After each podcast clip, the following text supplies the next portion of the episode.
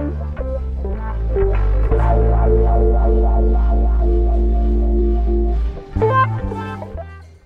Прикольно те, що я е, дослідив, що я тупанув і не включив запис, відбулося не на 50-й хвилині нашої розмови, а на на першій. Тому ще раз дякую Юрію Заставному, який мав бути першим нас на подкасті, а тепер ще й змушений слухати мої ляпи у вигляді того, що я не включаю кнопку рек. А, та. І ми зараз ви чуєте той шум на Горбачевського в міні-пабі Театр Пиво Правда. І ми говор... почали говорити про те, що на початку війни. Театр пива правда зробила круту акцію Brew for Ukraine, коли пивовари всього світу за рецептами пивоварні Правда варили пиво і донатами, коштами допомагали Україні. Насправді вся е, індустрія крафтового пиворіння в Україні е, співстворила е, якісь такі подібні проекти. Так?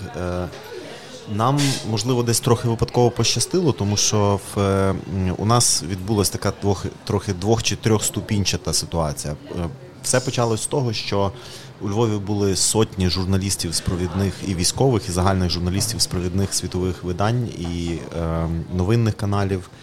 Е, і CNN, і BBC, і всі топові всі топові люди для безумовно це досі є. Ну зараз можливо трохи менше, але однозначно це була топ-новина всюди і у всіх.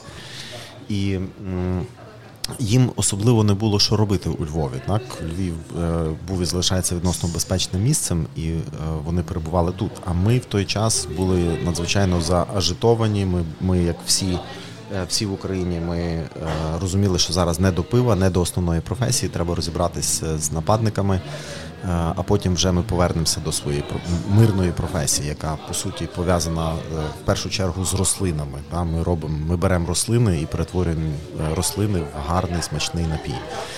Е, але нам тоді було не до того, і ми один з членів нашої команди сказав: давайте робити коктейлі Молотова. Це те, що ми можемо робити добре, тому що ми uh-huh. розуміємо цінність рецепту. Ми можемо заглибитися і зрозуміти, який складник за що відповідає. Як всі тоді коктейлі робили. Так, абсолютно.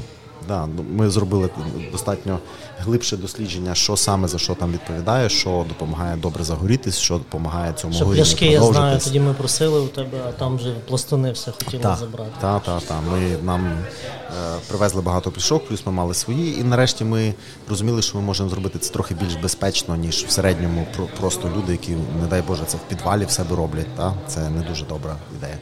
І ми перші перші пару, перший тиждень по суті робили коктейлі Молотова, і так вийшло, що я е, зробив е, пост в Фейсбуці, е, що ми з пивом розберемося пізніше, а коктейлі Молотова зараз в пріоритеті. Так? І ці сотні журналістів, які на той час перебували у Львові, і яким не було особливо що робити, накинулись на це як на гігантську новинну зачіпку. Так і е, це ця новина стала достатньо вірусною, е, як по співпадінню, як я й кажу. І ми раптово стали е, пивоварнею, яка досі відома в інтернеті як та пивоварня з України, яка почала робити коктейлі Молотова. І це допомогло нам набути певної впізнаваності. Вимушеної. Ми не хотіли бути впізнаваними із-за цього, але так воно склалося.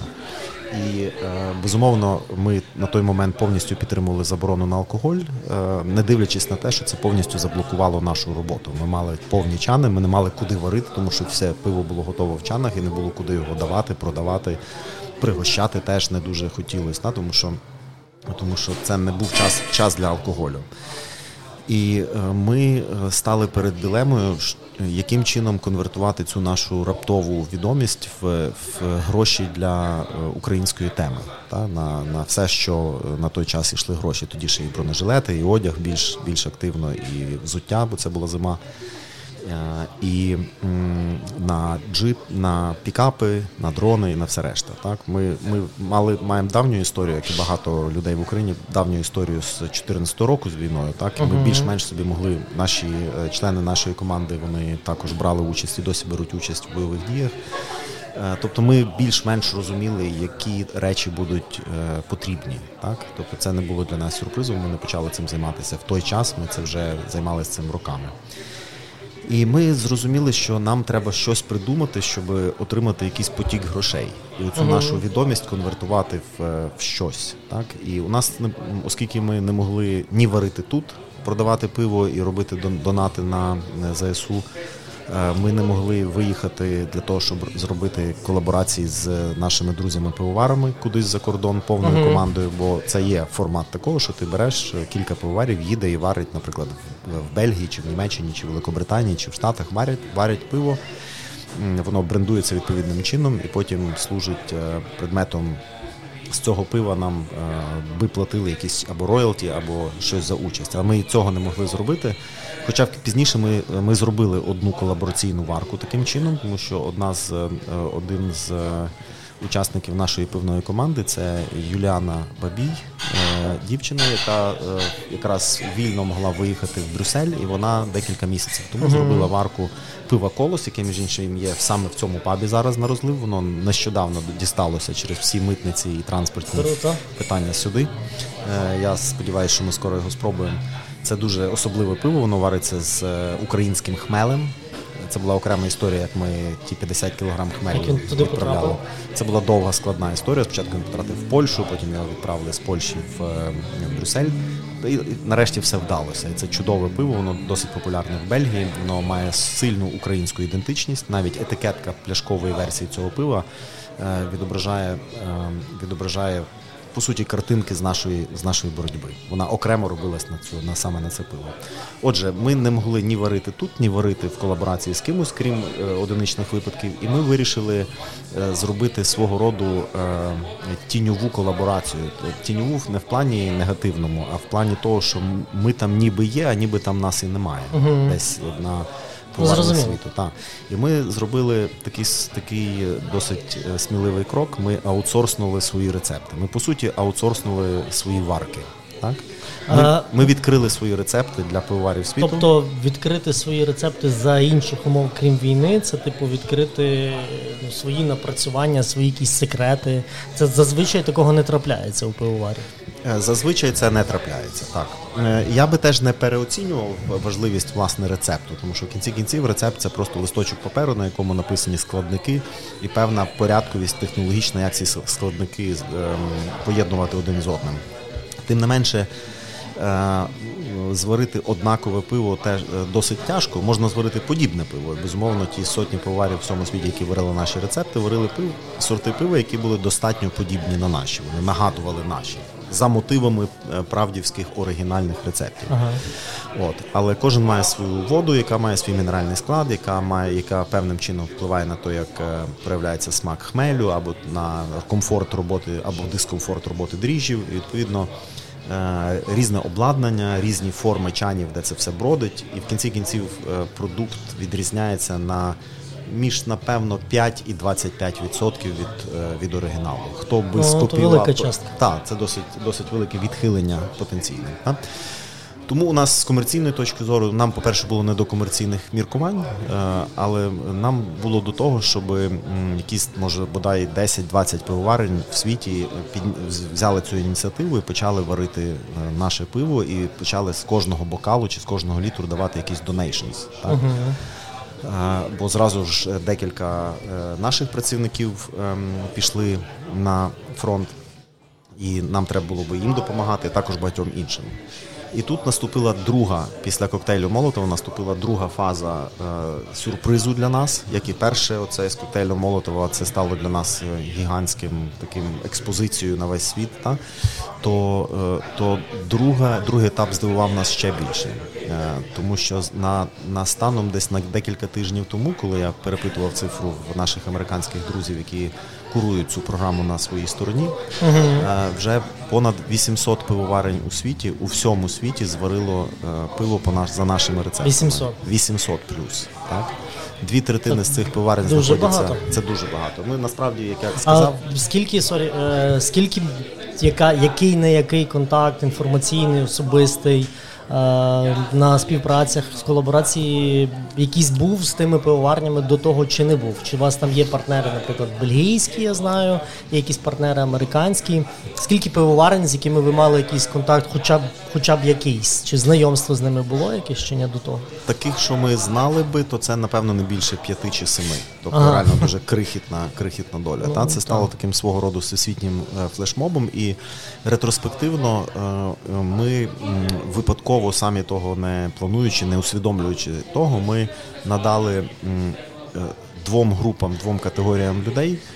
е, Гарний, спокійний, ненапряжний шлях е, робити е, на українську тематику. Одна група людей це кінцеві споживачі, це люди, яким наливали бокал, які замовляли бокал пива, і вони, підтримуючи Україну, підтримуючи нас в цій варварській війні, розуміли, що навіть коли вони просто сидять в своєму придомному пабі е, в Сіднеї чи в е, Нью-Йорку, чи в Барселоні, чи навіть в е, десь в В'єтнамі або в, е, е, в Ізраїлі, або в інших більш екзотичних локаціях, в Японії, Гонконгу, Бразилії. Це, це всі Це все ранні приклади, Ті, що, ті, що люди робили. То. Так, так, власне так.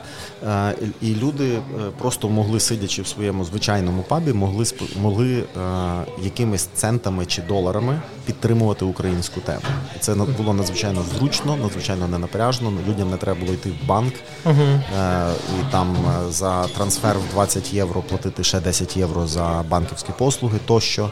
Це одна група людей. Ну і друга е, група людей це люди, які уможливили це. Це пивовари світу, які підтримали нас, підтримали наших е, ну, е, крафтове пивоваріння. Це загалом дуже неконкурентне середовище. Це більш колегіальне середовище. Та навіть наш Я фестиваль десь, десь Так. про то читав. Так. І ти, мабуть, і, і відчує, відчуваєш це, якщо ти Я відчуваю, особливо коли келих піднімаю, дуже відчуваю.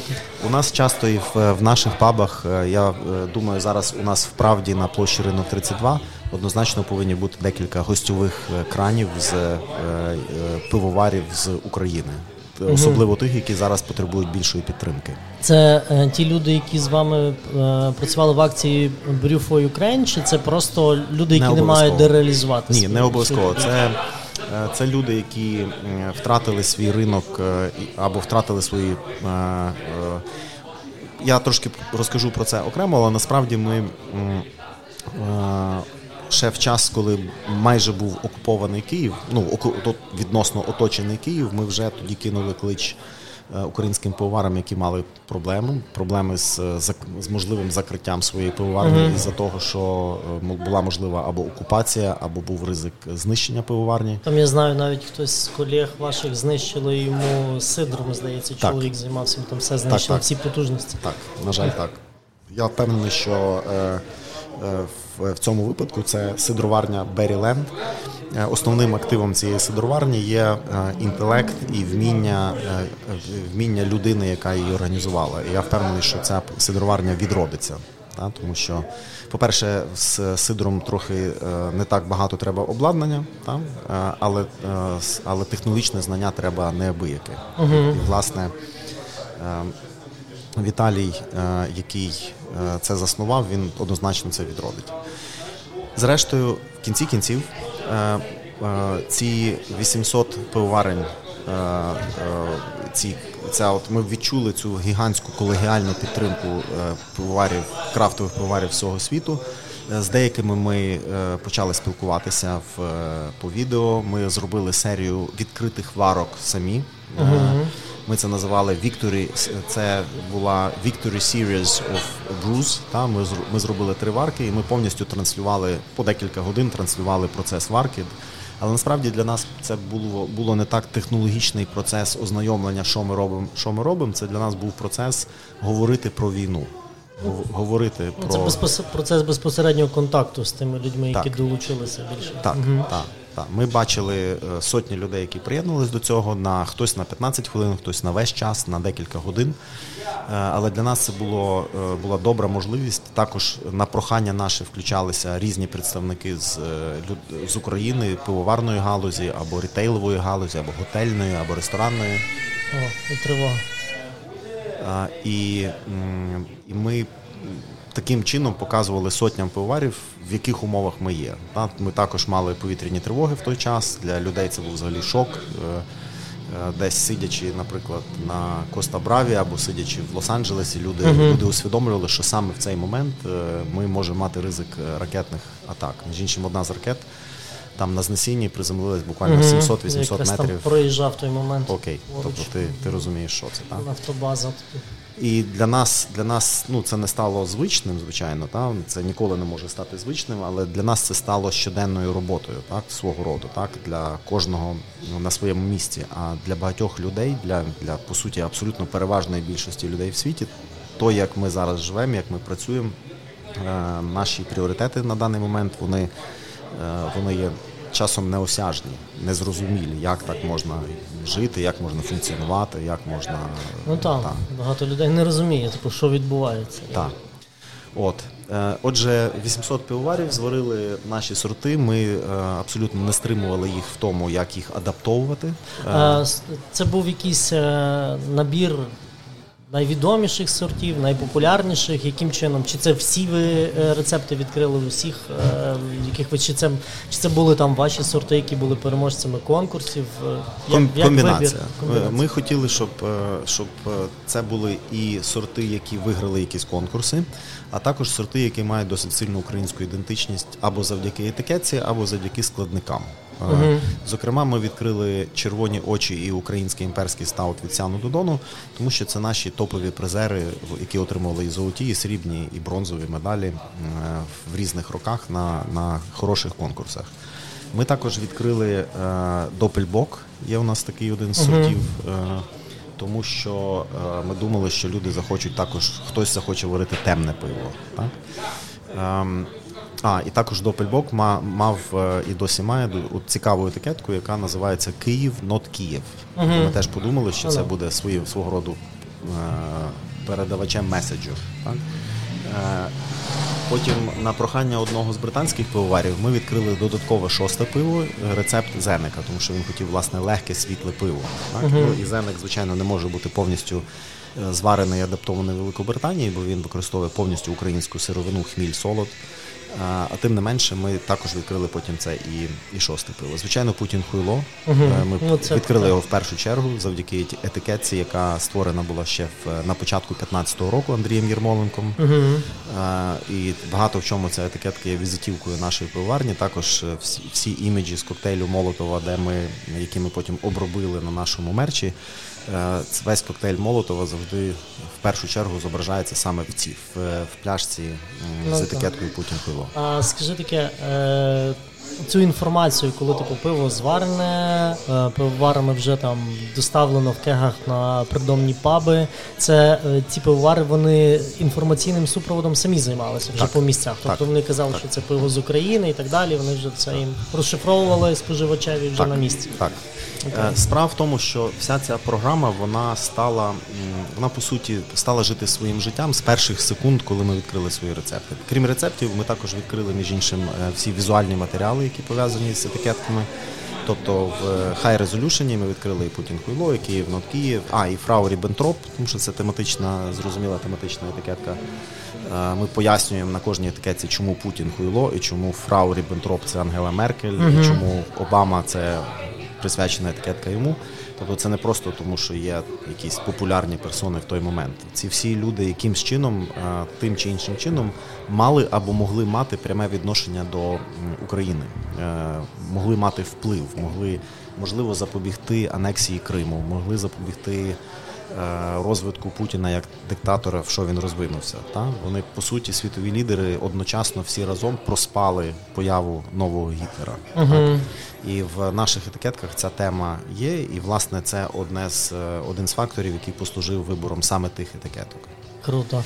А Акція надалі що досі триває весь час. Вона не має терміну до перемоги, так? Вона так, вона рецепт вона триває в тому плані, що ми не закриваємо наші рецепти, не закриваємо наші візуальні матеріали, все продовжує бути відкритим.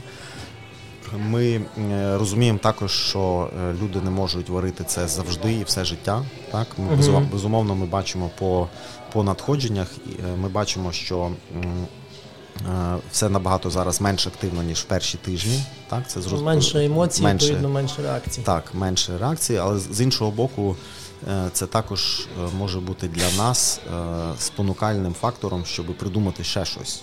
Угу. Аж... Як забіг в суботу, на який всі мусять прийти. Обов'язково так. Okay. І ми загалом ми ще одну потім річ придумали. Я хотів сказати, що продовжити тему, що вся ця річ зажила своїм життям. І ми, ти ж розумієш, якщо це сотні і сотні пивоварень, пивоварень одночасно зразу починають щось варити, ми це фізично не можемо і насправді і не хотіли адмініструвати, не хотіли комусь розказувати, що, що куди. Е, ми дали як одну з рекомендацій е, рахунки наших благодійних фондів, на які теж частина uh-huh. коштів поступала. Але теж треба розуміти, що левова частина коштів поступала на ті чарітіс, на ті благодійні організації, які були комфортні для тих чи інших територій. Там uh-huh. в Австралії свої, в Бельгії ага, свої. Тобто вони там закумулювали якусь суму, потім так. знайшли, наприклад, діаспору австралійську українців і туди так, перерахували. Так, або на ЮНІСЕФ, на підтримку дітей. Але так, якісь на... самарі ви робили підсумок по тих коштах, чи це ви могли зробити лише на своїх рахунках? У нас ми власне точно підрахувати ми могли тільки на своїх рахунках, так але у нас е, сильно на щастя дуже сильно включилось двоє двоє людей. Один е, одного звати Верн Рейнкок, е, іншого звати Корі Макінес. Це наш колишній ага. пивар протягом двох з половиною років. Корі був абсолютно інструментальною і ключовою людиною в встановленні технологічному встановленні правди. І він е, і цей другий чоловік, також давній наш контакт. Вони включилися. Вони дуже сильно задміністрували цю програму. Вони створили Корі створив е, е, донаційний сайт на GoFundMe. Це mm-hmm. така всесвітня сторінка, яка дозволяє легко донувати. Коли я останнім час останній раз дивився туди, там вже було, по-моєму, між 70 і 80 тисяч доларів зібрано. Так? Е, і також Верн е, включився в те, що він зробив чудовий складний е, складний з точки зору інвестицій його часу сайт, який називається brewforukraine.beer, де він власне намагався. Я думаю, що це була гра як один тенісист проти 50, тому що пивоварні з'являлись десятками щодня, але тим не менше він проробив гігантську роботу, щоб структуризувати і покласти це все на один сайт. Круто. От. І власне е, від від е, них я черпаю інформацію по оціночних е, донейшенах, які робили ті чи інші пивоварні. Деякі з пивоварень, які включилися, вони реально донували і 100 тисяч доларів, і 150. І е, останні, останню цифру, яку я чув від Верна теж декілька тижнів назад, коли я дивився на це, то це було десь під 2,5 мільйони доларів. Ого. Там.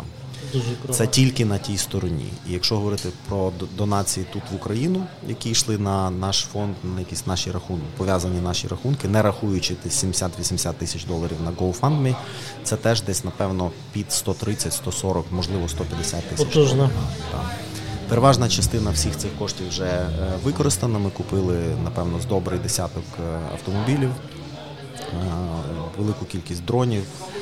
Е, тактичне обладнання, екіпіровку, е, приціли, е, тепловізори, всі звичайні речі, які ну, ми всі все, знаємо. Що військо в основному так, потребували. Так, так, власне, що цей. Ми зараз підводимо проміжкові підсум, фінансові підсумки, що у нас зараз ще лишається. Так, Ми робимо це не щодня, а десь робимо з якоюсь періодичністю щомісяця. Е, бо маємо іншу якусь роботу. Бо якщо це адмініструвати так, от е, абсолютно точно, то це треба садити окремо людину, а то uh-huh. двох і за цим всім слідкувати. Е, рахунки всі зрозумілі, всі публічні. Рішення ми приймаємо як мікрокомітет з 4-5 людей. Досить оперативно. Mm-hmm. Якщо у нас є запити, ми завжди намагаємося, щоб це була абсолютно абсолютно гостра необхідність, щоб це е, було пов'язано саме з передовою з лінією фронту. Е, ми стараємося перевірити потребу через е, можливо там другий, третій раз. І звичайно довіряємо тим тим людям, які ми знаємо особисто. Кожен з нас зараз вже має напевно десятки, якщо не більше, знайомих військових, офіцерів, рядових в різних видах ну, військ. Так? Ну і всі всі ми. Так я я впевнений, що ти теж маєш гігантську мережу таких знайомих, і і це робиться все легше. Так? Ну так. так. Ну зараз багато вже відпрацювалося таких моментів. Угу. Ну круто, круто. Я думаю, далі буду тебе за якісь технологічні речі питати. Е, тебе оз... Мож, Та, можна ти я ще, ще, я ще хотів розказати одну річ, можливо, це наштовхне когось з виробників на на, на думку. Так? Угу. До нас приїжджали у Львів німці, декілька декілька німців, які перейнялись українським питанням і почали взяти сюди гуманітарну допомогу. І вони собі задали питання. Це люди, які займаються взагалі відеографією. Вони мають відеостудію в Берліні, uh-huh. і внаслідок своєї професії вони мають зв'язки з нічними клубами, з великими барами, і також з футбольними клубами, для яких, вочевидь, вони виконують якісь замовлення, пов'язані з, з, з відео. Там. І вони почали за свої кошти скуповувати якісь е, речі, їжу, інструменти, mm-hmm. генератори тощо, і почали возити це сюди. Потім вони сказали: Окей, а чого наш транспорт має їхати назад пустим? А купимо ми вправду декілька, по суті, чуть не декілька ящиків пива. Здається, перш... найліпше, що можна купити. А, а як же? А як? Щоб, mm-hmm. щоб не їхати пустим. Ну так. І вони реально е, купили. Чому в будь-якому напрямку? Так куди б не їхати. А. І вони першу першу партію купили практично майже собі таку побутову домашню. Так на трьох чи на чотирьох людей вони купили тисячу пляшок пива. Так? Ага. Ми заздалегідь погодили окрему етикетку на це пиво. Е, пиво називається трактор. Воно так і називається зараз трактор бір. Воно має Я десь бачив на етикетці. Так, угу. Воно має сайт присвячений собі. Вони сказали, в Німеччині люди люблять трактори особливо ті українські трактори, які розтягують е, москальські танки. Е, і ми виробили е, партію пива для них, і воно поїхало назад в тому транспорті, який привіз гуманітарну допомогу. Через е, е, і вони нам сказали, що вони це пиво продали ще навіть не приїхавши за ним у Львів. Вони вони вже сказали в пабах і в нічних клубах, що у нас буде пиво з України від малого виробника, який між іншим Е, взяв також е, медалі на німецькому конкурсі пива, який називається European Beer Star. uh Тобто е, це для них важливо репутаційно, щоб це було не просто пиво, а щоб це було пиво трохи якесь трохи історичне і від бажано малого виробника, яке щоб мало якусь гарну легенду. Так. Е, наступна партія, вони вже приїхали великою фурою. Вони продали ті тисячу пляшок. Вони купили у нас їх там значно менше ніж за євро. Це наша ринкова нормальна ціна для е, експорту, бо вона без ПДВ і без акцизу. Е, вони його продали по фіксованій ціні 3,50 в Німеччині. Непогано. Та, Ми зразу ж на етикетці написали, що кількість грошей, які з кожної пляшки йдуть на гуманітарну допомогу. Вони за ці гроші зразу купили нову гуманітарну допомогу і приїхали, і вже забрали 10 тисяч пляшок пива. Супер. І вже от наступного тижня вони будуть тут знову. І це теж для мене дуже елегантний і чудовий шлях. По-перше, це мій внутрішній економіст аплодує цьому, угу. та, тому що Ні, транспорт це пустий. Бомбезно. Так. Плюс знов таки вони дають сотням, якщо не тисячам людей, можливість. Підтримати нас, просто купивши пиво. Вони б так би купували пиво. В Німеччині всі завжди купують пиво. А, тут ти ще купуєш пиво, і ще, крім того, на пікапі, який куплений за за ці гроші, або на або а, рятують наших поранених. Ну, Перпетум мобіле, одним словом. Вічний двигун такий. Я тепер буду знати всім волонтерам, хто повертається в Європу, що пропонувати. Бо вони часом питають, чим той простір заповнив. Е, Ну, бомба взагалі ну, дуже круто. Я, я до речі, цього не знав, бо okay. дуже круто. Слухай, скажи мені, що таке. Ти часто пишеш, говориш і так далі. Е, слово живе, в якому відчувається така ну, зовсім прихована доля сарказму щодо пива.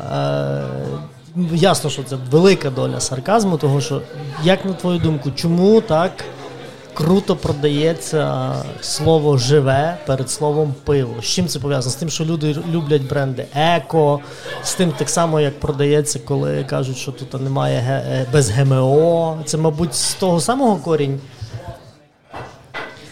Е, та.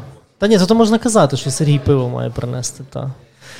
Ем. Чому чому так так круто? Наш народ ну так любить, щоб щось живе. Вони думають, що там вітамінів більше. Ну з якої причини, на твою думку, і люди вірять в це Чи це просто ну, мало знань людей про пиво, як процес, як про технологію і так далі. Е, я думаю, це комбінація двох речей. Е, перше це історична травма, а друге це е, недобросовісний маркетинг. Ми, е, хоча ми е, зараз е, гігантськими кроками виборсуємося з, з пострадянського нашого режиму, так тим не менше, ми були частиною радянського союзу, який піклувався про своїх робітників та селян, тим, що повинен був напоїти їх відносно дешевим і з технологічної точки зору простим і доступним пивом. Uh-huh. 20-ті, 30-ті, 40-ті, 50-ті роки 19, 20-го сторіччя. І технологія, яка використовувалась тоді як основна технологія виробництва, була запозичена у країни, яка була в наш дружньому до Радянського Союзу блоці, це Чехія. І е, переважна більшість та всі заводи радянського часу е, вони були е, змодельовані за достатньо примітивною, і це не є в негативному плані. Це досить проста, хороша, цікава е, чеська технологія. Єдине питання з цією технологією було то, що е, вона була як муха в янтарі. Вона дуже застаріла. Вона вона ця технологія використовувалася на початку ХХ століття, і радянський союз не особливо щось міняв, бо не сильно вмів. Uh-huh. І е, так звані регіональні пивзаводи це по суті відголосок е, тих часів. Ті, що зникли, розпилені на металобрухт, вони зникли, а ті, що лишилися, вони з різним з різним ступенем е, успішності і з різним ступенем самомодернізації продовжують варити то пиво, яке по суті е, варилося в середині ХХ століття з більшими або з меншими змінами. Uh-huh. Так? Е, Одна з переважних таких основних рис спільних для цього пива це не не, не, не довгий термін придатності. Так? В, в Чехії пиво, е, і це не є негативний коментар, це є специфіка ринку, специфіка споживання і історична особливість. Так? Е, в, в Чехії пиво є до пиття ти його п'єш і п'єш, і п'єш, і п'єш. Там такий навіть я знаю, є термін побителі. Це ті люди, які як жителі живуть в пабах, буквально живуть. Так, майже як я. Е, і е, і е, що це означає? Це означає, що будь-яке зварене пиво воно було звично для всіх розуміти і для виробника, і для споживача, що воно повинно бути випити за години, за дні лічені. Та воно mm-hmm. не повинно було триматися, воно не повинно було зберігатися, ейджитися, як то кажуть, любителі пива. Відповідно, та? і не виникало потреби думати про те, чого воно Саме так. довше має бути. Так, так. І е, відповідно е, пиво десь іноді мало, якщо порівнювати з іншими технологіями, з іншими країнами, могло мати коротший термін придатності, тому що а який сенс довший? Це свіжий продукт. Це все одно, що знаєте, що що робити довгий термін придатності для канапки. Угу. Ну нащо? Ну, ну нащо? Або, наприклад, для холодцю. Або для зробив... налитих 50 грам. Ні, то взагалі, Боже боронь. то що. От. І, е, але технології насправді з, з тих часів, які я описую, і в тій самій Чехії, і в інших пивних країнах, їх є не так багато питомих таких пивних країн. Це Е, Бельгія, Німеччина, Чехія, Великобританія і Америка, яка взяла Америка як, пізніше, як завжди, так? взяла все найкраще з всіх, змішала все і створила свій унікальний американський стиль. Клас. От. І м, е, е, технологія пішла вперед. З'явилися нові технології миття обладнання, нове обладнання. Е, і, власне, стало можливим робити пиво значно мікробіологічно чистішим. Так? Ем, але це оминуло е, більшість регіональних пивзводів. І знов таки, це я зараз стараюсь дійсно говорити щиро без негативу, тому що то, то та той кластер е, виробників, а по суті їх є три. Та це масові пивзаводи, які не приховують, що вони масові пивзаводи, вони не фільтрують, вони фільтрують, вони пастеризують. Продають відносно дешевий продукт і чесно кажуть, це дешевий продукт, фільтрований, пастеризований, коштує недорого, прошу брати. Та? Потім є регіональні пивзаводи, які, на мою думку, абсолютно на жаль, і і в шкоду професії пивоварінню використовують е, тему короткого терміну придатності як щось круте, угу. в той час, як це насправді абсолютно не так. Це абсолютно антикрута річ. Це ну те... я, я можу сказати, як я ламер е, там споживанні пива до знайомства з тобою, то, наприклад, я не будемо називати той завод на півночі Львівської області. Е, я теж думав, що сім днів це типу вау, круто, того що воно там чогось круто, бо якщо воно вже далі, то воно скисає, а потім виявилося, що воно скисає за те, що там хороботворні бактерії е, змушують скисати те пиво швидше. Бо... Так, е, і це це теж свого роду е, е, це, це насправді. Можливо, нам потрібні музеї і музейні експонати, так щоб подивитись, що що це та це частина нашого нашого минулого. І насправді е, багато з, з цих е, регіональних пив, коли вони свіжі, і підкреслюю, коли вони свіжі, угу. вони смачні. Ну, так. Вони круті, вони смач... ну, вони класні, смачні речі. Це все одно як може бути, е, можливо, не сама можливо найздоровіша їжа в світі, але, наприклад, там той самий салат олів'є він може бути смачним, коли він свіжий і класний. Так? Коли він е, в тому закладі кава, то ти як блазнюєш. О, так, це взагалі так. так. Е, нікому не кажи про той заклад. І, Окей. Та, і Е, відповідно, це має може мати свій шарм. Єдине, е, єдиний жаль, який я висловлюю з цього приводу, це як кажуть айтішники, коли починають видавати баги за фічі, угу. коли реально реально ну, та, не, то не зовсім явний обман. Так, не, не зовсім е, коректне, коректний технологічний процес, який по суті залишає обладнання недомитим так е, е, результується в тому короткому терміну придатності. І коли цей короткий термін придатності продається як е, крутизна, і власне в піку масовим виробникам, це я вважаю достатньо нечесна маркетингова політика, яка по суті закріпляє. Закріпляє то минуле, про яке я вже говорив в головах людей. Це була моя дуже довга відповідь на Ні, ну, на дуже, твоє ну, питання. Насправді дуже цікаво, бо я так розумію, що ліквідацію цієї неграмотності не так багато пивоварень. Ну, ну можливо, через те, що ми особисто знайомі, тому е, доводиться слухати направду цікаві розмови десь за пивом. Тобто, нема вибору просто. Так, нема вибору. Ну чи хочеш, чи не хочеш, будеш так. слухати. Ні, ну насправді то без е, зайвих компліментів, але це насправді ну мені особисто цікаво. І ну, ну, типу, я розумію, що людям і треба і доносити, бо це так як про будь-який якісний продукт, це як про здоровий спосіб життя, що це круто просто покататись на велосипеді чи повірити так само і круто споживати от таке пиво, а не там живе, бо ну, воно ну, і ну ну так, ну дуже цікаво. Насправді я я, я маю певний жаль з того приводу, що це слово воно так дещо скомпроментоване. А? Тому що якщо забути всю цю передісторію, про яку ми тільки що говорили, пиво це насправді живий продукт. Та? Угу. Це по суті е, практично все, що в пиві є, це продукт, е, це результат діяльності сонця. Uh-huh. Тому що сонце через фотосинтез створило декілька рослин. Це ячмінь. Окей, звичайно, з допомогою людини ячмінь був е, селекціонований з примітивного колишньої там більш-менш травички. Та, зер, е, був був культивований теперішній ячмінь, потім він ще був культивований пивоварний ячмінь, який є трохи особливий, е, особливіший, ніж е, фуражний простий ячмінь. Uh-huh. Це хміль. Це дріжджі, живі організми, які які є теплолюбиві, маленькі, наші okay. на, по суті, наші колеги для для пивоварів. Е, Та я зараз буду якраз тебе якраз хотів так запланував, що буду питати по окремих цих складниках і інгредієнтах щодо технологій.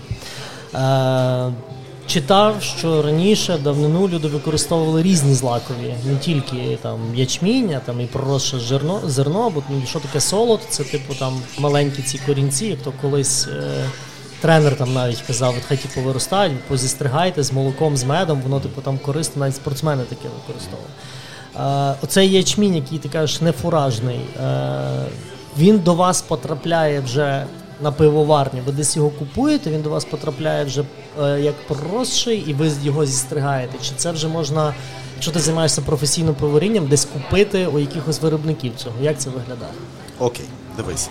Е, Давай розберемося, що таке пиво дуже коротко. Це насправді, повір мені, можна зробити це, дуже це, коротко. Це основне, що я хотів від тебе почути. Що? Окей, окей. Це У нас дуже... тут не, необмежена кількість годин, можемо окей. говорити скільки завгодно. Ем, Пиво це не що інше, як зброджений зерновий відвар зі спецією. Угу. І все, що ти побачиш на пив... на будь-якій пиварні, малій чи великій, Таким чином, е, будь-яка чан, чи блискучий, чи будь-який шумний е, стан, якась е, пристрій в куточку, чи ще щось, воно якимсь чином зв'язано зв'язано з одним з цих слів. В основному це зв'язане з словами зброджений і відвар. Угу. Уяви собі, я зараз так зовсім ще так. Ще по-простому, а потім вже можна там по okay. по, по хвилині на кожний складник. Так? Е, уяви собі, що ти береш е, собі в руки жменю зерна. Я спрощую зараз, так? Уяви.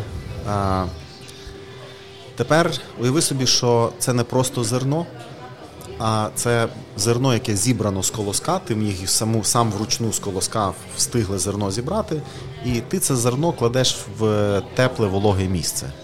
Угу. Що станеться з живим зерном? Почне проростати. Почне проростати, власне, так. Е, Проростання це по суті е, природа, е, природа перепрограмовує серединку цього зерна. Вона відчуває, що буде ріст. Відповідно, для росту треба енергія, енергія, енергія, вуглеводна енергія, яким ми рухаємося, як ти знаєш, прекрасно завдяки в основному вуглеводній негайній енергії. І так само рослина в ДНК запрограмовано, що окей, треба то, що зараз спить в цій рослинці, треба почати перетворювати в вуглеводи. І власне цей процес росту це внаслідок того, що е, е, створюються цукри, е, складні цукри, неважливо, створюється цукрова, цукровий фон. Потім, в якийсь момент, коли цей блідо-зелений росточок проклюнувся на 3-4-5 мм, е, ми починаємо висушувати, ми починаємо усувати вологу і усувати тепло. Переб'ю на при такій довжині цього росточка е, воно збирається з того, що максимальна концентрація цукрів. І, і мінімально встигає воно в цей росточок передатись, тому що нам нас власне цікавить не росточок, а зерно, яке залишилося. От Ага, окей. оце власне оця зернина. Після того, коли її трошечки підсушили, е, е, а підсушення треба для того, щоб просто припинити ріст, так, усунути вологу. Е, Власне, оця зернина, яка з вигляду нічим не відрізняється від. е, Вона вже є солодом, вона е, з вигляду нічим не відрізняється, майже нічим не відрізняється від оригінальної живої зернини, яку ти міг зібрати з колоска. Трішки менше, напевно. Ні, вона чуть легша. Ага. Вона от трошки легша. Тобто береш тих 100 зернин і тих 100 зернин, і тих солодових 100 зернин, вони будуть чуть легші, бо вони підсушені. Угу, ну зрозуміло. І плюс вони спродукували цей росточок, який ми відщипнули. Тобто на солодовнях є такі купа таких якби пальців, які крутяться, і вони відщипують. Тобто це не вручну хтось робить. А уяви собі, уяви собі, якби Дівчата, вручну ну. так, з манікюрними щипчиками. Так. Я зрозумів, окей. І насправді оці от росточки вони потім йдуть на корм, а, а залишається власне підсушена зернина, яка вже пройшла певну, е, певну е, ензимну ферментну е, зміну сама в собі, так, завдяки цьому прокльовуванню. прокльовуванню так. І е, власне з цим ми працюємо далі. Отже, ти береш е, в жменю саме таке зерно, яке проросло, і це, це пророщення було поставлено на паузу. Так? І ти це зерно, уяви собі, що ти в звичайній м'ясорубці або в ступці, ти розбиваєш його приблизно на половинки.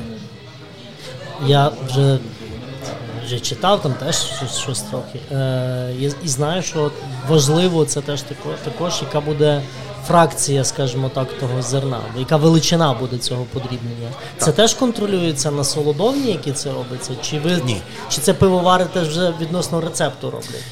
Ти е, питався, в якому вигляді ми отримуємо сировину. Та, та, та, та. Власне, солод ми отримуємо в 25 або 50 кілограмових мішках. Ми маленька поварня, великі поварні отримують його з вантажівок насипом або з вагонів залізничних. Ем, і там є спеціальні конвейери на великих поварнях, які дозволяють його там підібрати і засипати кудись на перемелювання. Там в наших випадках це 25 або 50 кілограмові мішки.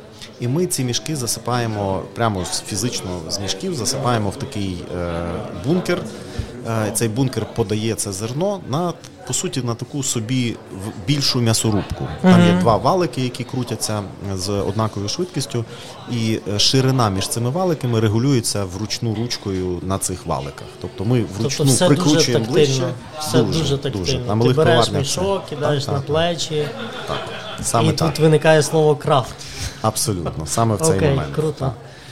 І, ем, і ти дійсно маєш ту ручку прикрутити так, щоб воно було не занадто вільно, тому що інакше тоді зернина не дороздробиться, і ми тоді з неї з середини не видобудемо то, що ми хочемо, то, що власне ключове для пива. Е, Це, як правило, це цукри, але також і інші речовини. Це, але якщо ми прикрутимо цю ручку надто щільно, то е, зернина перетвориться не на половинки чи на четвертинки, власне, що нам треба, а перетвориться на напівборошно. І це тоді буде теж неправильно, та? тому що це буде заважати подальшому процесу. Відповідно, ми роздроблюємо це зерно на якісь е, такі от половинки-четвертинки, і це заливаємо гарячою водою. Уяви собі, що ти робиш це в себе на кухні з банячком.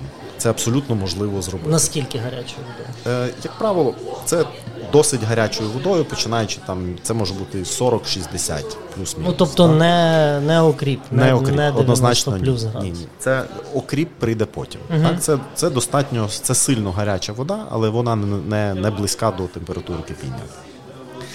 І потім е, ми е, і утворюється по суті каша, зернова каша. Так? І е, потім ми починаємо е, робити температурні паузи. Е, Кожна з яких має задану свою температуру і задану протяжність. Це залежить вже тут вже починає включатися well, е, рецепт. А рецепт включається насправді з міксу тих солодів. Так? Бо якщо ми в, ту, в ті зерна домішаємо 5-10% сильно підсушених, а отже, майже пересмажених зернин, які мають реально чорний колір із-за пересмаження, так? Е, то пиво буде вже повністю темне. Якщо ми будемо використовувати тільки світлий солод, пиво буде повністю світле. Так? Якщо ми будемо використовувати Це, це те, що робить е, колір пива. так, власне так. Це основне, що робить колір пива. Окей. Ми можемо додати туди трохи пшеничного солоду або навіть не солодованої пшениці, просто зерен, живих зерен пшениці, і ми отримуємо пшеничне пиво о, світлого кольору. Так? Тільки Сергій мені ніяк не принесе то. Окей, ну добре, зараз ми його покличемо. І м, в якийсь момент, завдяки цим температурним паузам, е, ті складні цукри, які рослинка в со- які е, зернина в собі створила, коли почала проростати, е, перетворюються в прості цукри. По суті, це крохмал перетворюється в звичайний цукор. Так? І в якийсь момент, одне з таких мікрочудес пивоваріння, в якийсь момент ця каша, яка була нейтрального смаку, просто собі вода з зерном, вона вона стає, вона е, стає е, солодкою. Тому що власне з складних створюється простий цукор, він тут же розчиняється і він, вона стає солодкою. Ти думаєш, як це так могло статися? Це реально стається за секунди. Так? Е, вміст цукрів він, він прогнозований, контрольований при цьому подрібненні і відповідно створення цієї каші. Чи він можливо Відносно так. Відносно так. Е, Пам'ятаємо, що ми маємо справу з рослинами. А рослини завжди залежать від сонячної активності, від е, поля, від е, умов транспортування, від умов суши, сушіння, від умов ще чогось. Так? І в кінці кінців навіть від селекції насіння, е, в який потенціал це насіння закладений. Тому е, в крафтовому пивоварінні повинна е, зберігається певна гнучкість. Та? Звичайно, цукор напряму залежить від кількості зерна. Так? Чим більше зерна, так само, як знаєш, як в самогоні. Чим, чим, більше, е, чим більше цукру в оригінальному в, в брашці, та, тим більше буде алкоголю. Так? Тут так само, чим більше буде цукру е, з зерна, е, тим, наприклад, ти можеш виварити багато, можеш кинути туди багато солоду, вар- вивариться е, цукру, наприклад, 30%, якщо випарити цю це сусло, так я дойду до цього, то залишиться в об'ємі 30% е, цукру. Просто Ну, сухої це речовини. Великий вміст. Це дуже великий вміст. Це є такі сорти пива, це достатньо насичені е, сорти. З нього може вийти реально щось там е, між 10 і 15 градусів алкоголю. Ого. Переважно, ти знаєш, може є там чеська десятка. е, Таке, от е, один з відомих стилів пива. Десятка це коли в суслі є 10% цукру. І з цього виходить пиво між 3 і 4,5 градуси. Дякую. І То пиво принесло, тому я дякую. І е, отже, ми маємо, ми далі продовжуємо мати цю кашу, так, але вона вже солодка. І потім, е, коли ми вже вирішили з, закінчувати з температурними паузами, нам треба цю кашу е, розділити на дві фракції. Одна фракція це забрати зерно, з якого ми, якщо ми все зробили правильно, екстрагували максимально е, можливість, максимальну кількість цукру і інших речовин, вітамінів, е, мікроелементів. Е, А з другого боку має, має бути відпрацьоване зерно, а з іншого боку має бути рідина, багата тим, що ми з цього зерна забрали. Так? І ця от власне рідина починає називатися суслом. Так? Це от так. Вона е, уточнюючи, е, вона вже має якісь смакові властивості, які можуть потім зреагувати на смак пива кінця. Так, звичайно, це, це, це як зрозуміло, це солодка рідина. Е, Вона має інтенсивний такий е, кашовий, якби ячмінно, ячмінна каша солодкавий аромат зерновий. Ну, це по суті зерно з водою. Як це, вівсянка дитяча, щось Ну, таке. типу того, та, типу того, тільки ячмінка більше. окей.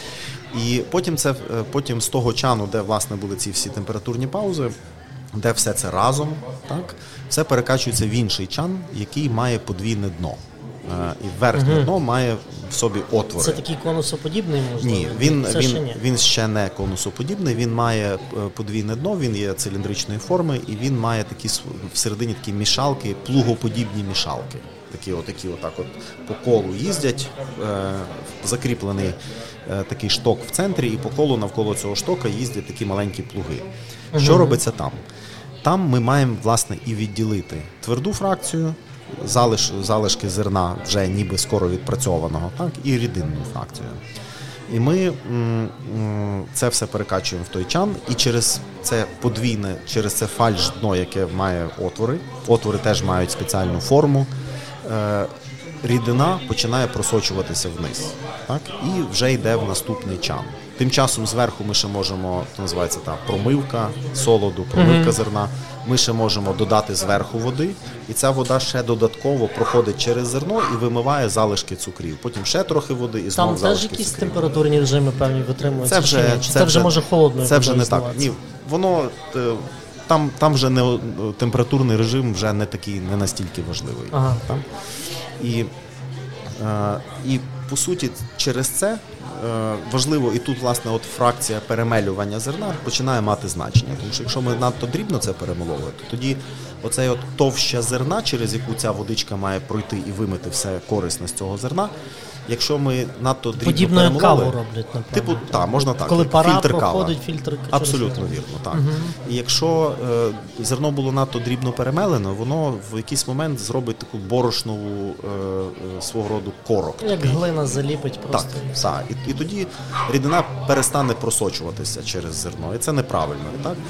Ем, можна ще іноді тому зарадити. Ми колись варили пиво з гречкою, яка е, між іншим при перемелюванні через класичні пивоварні е, перемелювання. Вона зразу так вибухає в таку гречкове борошно. І от власне фільт, оця от фільтрація рідини через е, так званий зерновий пиріг, е, вона йшла дуже довго, дуже марудно, і ми ніяк не могли з тим справитися. І це було тяжко і довго. Це власне таке от довга, цей довгий процес розділення зернової і водної і рідинної фракції. е, Він довше йде, коли пиво йде високоцукрове. Сусло і відповідно високоалкогольне пиво. Тому в нашому випадку ми були готові до цього ще коли відкривалися. В нашому випадку ми наш цей е, чан, де це все відбувається, ми зробили спеціально дуже широким. Таким. Це десь під замовлення, люди, які спеціальні. Так, та, ми спеціально просили, щоб його зробили таким, е, таким, тому що тоді пиріг по більшій площі, він оцей от зерновий пиріг розподіляється по ширшій площі, він відповідно є трохи вущим, та, і через нього легше пройти рідині. Та. Якщо Якщо би пивоварні якісь застановлювалися робити багато сортів пива з високою е, щіль, цукристістю, відповідно потім з високою, з високим, з вищим рівнем алкоголю, як, наприклад, імперські стаути або бельгійські триплі, то я би рекомендував обов'язково звернути на це увагу, щоб зробити саме оцей так званий фільтр чан, тому що типу рідина фільтрується через це не є фільтрація, та це не є фільтрування пива. Ем, Я би робив цей чан значно ширшим. Тобто, фактично, на, на даному етапі е, створюється певна кількість цукрів, які потім будуть працювати По суті, по суті, так. Якщо Певна кількість, е, ну, типу, смаку ще там не так багато, це просто каша, просто створюється певна кількість. Це ще зовсім не пиво. До пива це ще жодне Ну, ну. Це сировина. Ми, ми тільки цим всім процесом, це все називається гарячий процес. Там бо це все з температурами зв'язано. Це ще не варіння. Ні. Це, це ще От ми якраз пивоваріння, то ще, ще до того не дійшло. От ми буквально вже дуже близько наблизились. Окей, так? окей. І е, коли готове сусло вже виходить з цього чану, воно потрапляє в наступний чан, це вже третій чан. Так? В першому ми робимо кашу, в другому ми розділяємо кашу, воду і зерно. І в третьому чані це є просто кип'ятильник. Це просто чайник. Так? Е, в цьому е, останньому е, з цих трьох чанів все це починає кипіти. І кипить, як правило, між годину і півтори. Тобто кипить лише е, наразі Рідинна, рідинна фракція. яку ми отримали з солоду. яку ми отримали з солоду. Більше власне, оця от рідинна фра- фракція, якій ще є іноді там залишки, трошки залишки зерна, які не встигли там десь відфільтруватися. Або Ну тобто ще нічого, пивовар ще нічого не додавав туди, крім того. Крім води і солоду. крім води і зерна, нічого ще туди Окей. не, було. От. Але власне, е, якраз на, на процесі кипіння ми починаємо додавати туди спецію. Як, наприклад, лавровий лист в борщі або чорний перець в чомусь. Та? Ми маємо спецію, яка називається. Хміль. хміль. Власне, власне, в Вже 0,25 ставки мені можуть десь дати. та, власне, На Павлівський пивовар. Власне, якраз е, в м, хміль е, відіграє декілька ролей. Так? Він е, відповідає за гіркий смак, е, він відповідає за специфічний хмелевий аромат. Е, І він, як це не дивно, відповідає за консервацію. Хміль це природній консервант. Це достатньо септична штука. Власне, завдяки своїй септичності відносній, хміль і застановився як основна спеція в пиві всього то навсього десь якісь 500, 600, 700 років тому. І помилково, е, помилково говорять, що хміль ніби дає алкоголь, хмелить, так? То, пом- Так, то десь, так. напевно, так просто піш- пішло в мову. Що Я думаю, що це достатньо народний вираз, який насправді до, до, до сп'яніння це особливо відношення не має. Ну, тобто Поки- функція хмелю не, не додавати не- градусів, ні, скажімо так. Однозначно, що ні. Хміль Окей. це, це рослин, така сама рослина, як, наприклад, пажитник або, або полин, або чебрець. Це А з просто цим варять пиво? Можна. Ми варили пиво, де був пажитник, наприклад, де був чебрець, де була хвоя е, з, з Миколичина, з Карпат. Ем, Можна використовувати будь-які спеції, можна використовувати спеції замість хмелю, а можна застосовувати спеції на додачу до хмелю. І власне хміль додається під час кипіння. І тут є такий трюк, що чим раніше ти кидаєш хміль в той кипляче сусло, тим більше ти вивариш з нього гіркоти, але ти, тим більше втратиш ти аромату. Тому що аромат це литка Ну, сполука, це річ, яка випаровується. І навпаки, чим пізніше ти кинеш хміль, тим менше встигне виваритися альфа-кислот, які дають гіркоту. Але тим більше утримується ароматика. І тому це теж частина рецепту правильно скомбінувати в ці годину або півтори, в правильні моменти додати різні хмелі. Рівень гіркоти це цей показник е, IBU. IBU, та International Bitterness Units. От, наприклад, якщо середні показники взяти, то скільки часу там вариться, мусить бути хміль приблизно? Скільки, скільки часу в тому чані, де воно кипить, скільки він може перебувати? Ну, якщо ми насправді можна із самого початку е, кинути мало хмелю, і тоді пиво буде мало гірке. Ну, загалом, скільки там триває процес у тому третьому чані, де воно вже Е, вариться до соло? 90 хвилин. Ага, 60-90 ага, так досить- хвилин. досить швидко. Так, це ну, година півтори. І в кінці кінців. Але там температура Так? кипіння, Кипіння, просто укріп, так. 100 градусів, воно Так, фігачить. абсолютно. Воно має кипіти, причому кипіння має бути Активне. якісне, активне. Іноді можна, е, іноді можна побачити, що е, пивовар допустив помилку по смаку пива, там, що кипіння було недостатньо активне. Воно було недостатньо, то, що англійською мовою називається vigorous, та, коли воно актив, Бурхливе. бурхливе, та, власне, так.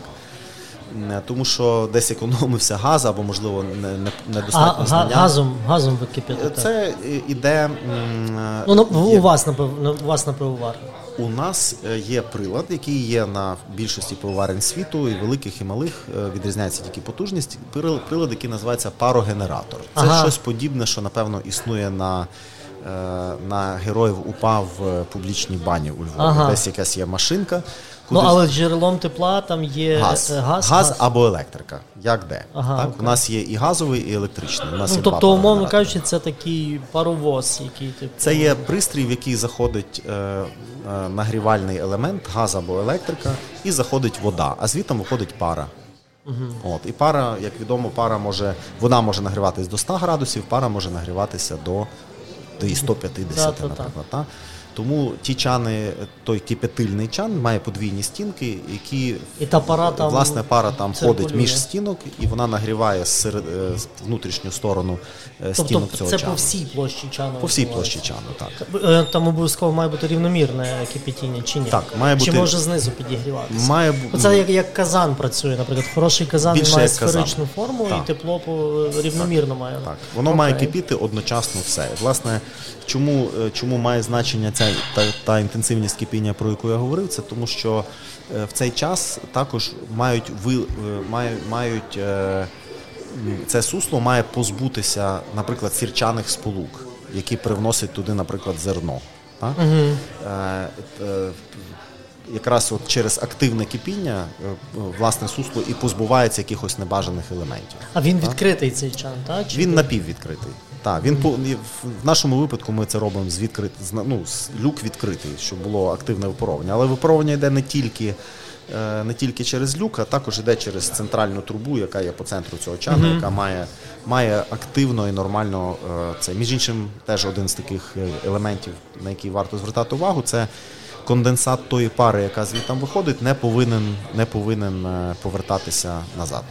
Він повинен просто виходити. Так? І у нас є спеціальний такий мікроуловлювач, той, той конденсат, він не вертається по трубі назад. Тобто, та, бо, та, бо, та, бо цей конденсат містить ту саму сірку, яку Саме так. випарив, чи якусь Зокрема, іншу? так, Ага, так, окей. саме так. І в кінці кінців, після цього всього процесу, ми маємо е, сусло. Е, Сусло це є е, передпиво, та, це є сировина для пива. Е, сусло це ще то, це власне є той відвар, який ще не зброджений. Пам'ятаєш, я казав про зброджений зерновий відвар. Та? Е, Власне, ми маємо відвар. Якщо там ще немає алкоголю, то це ще сусло. Якщо алкоголь вже з'являється, це вже починає Там називатися взагалі немає молодим алкоголю? пивом. Ні, абсолютно. Там, Ні. просто, там Ні. просто є цукри А нема де і смак хмелю. Так, ми ж, ми ж пройшлись по всьому процесу. Ми зробили кашу, е, викинули з тої каші зерно, е, закип'ятили ту кашу годину півтори, додали туди хміль. Там немає жодного, там є цукор і там є Окей. гіркота. Тобто, якщо після розділення зерна і рідини ми отримали просто солодку водичку, то після кипіння ми маємо перекипячену, стерильну, солодку і гірку водночас водичку. Гірку, тому що ми додали хміль. Ну, окей. Так. І це все має температуру 100 градусів. І, і, і крім того, вона позбавлена, напевно, крім сірки, ще якихось шкідливих мікроорганізмів, бо кипіння відбувалося ще. Саме так. Взагалі будь-яких мікроорганізмів. Ну, це, це медично стерильна річ. Вона півтори години кипіла, тобто там нічого не може бути. Так? Е, я маю на увазі, нічого не може бути е, органічного в плані життя. Так? І ми е, тут, на цьому моменті, е, а, і ми на цьому моменті практично закінчуємо той так званий гарячий процес, про який я говорив. Є гарячий процес, є холодний процес. Е, Між гарячим і холодним процесом стоїть невеликий пристрій, який називається теплообмінник або охолоджувач. Завдання цього пристрою це відносно швидко охолодити всю цю нашу партію сусла е, до температури, яку ми задаємо. Ми кажемо, охолоди це, будь ласка, до плюс 18. З 100 до плюс 18 або з 100 до плюс 20. Це вже рецептурні, напевно. Це вже якісь. все рецептурні речі. Так, це залежить в першу чергу. Е, Тут якраз от в, е, в цей момент е, після охолоджувача, невдовзі після цього охолоджувача, вступає в дію наш маленький партнер, не складник. Для малого пивовара дріжджі це не складник. Це маленький організм, який має свої примхи. Як, наприклад, примхи мають різні породи собак, або різні породи котів, або навіть різні люди мають свої примхи. Люди теж відрізняються. Хтось любить тепло, хтось любить холод, так само і дріжджі. І е, власне дуже важливо розуміти, що дріжджі це власне є маленькі живі істоти. Наші маленькі партнери, які роблять пиво, е, які власне набагато більше, ніж ми пивовари, можуть сказати, ми робимо пиво. Не ми. Ми Дріжджі це гриби.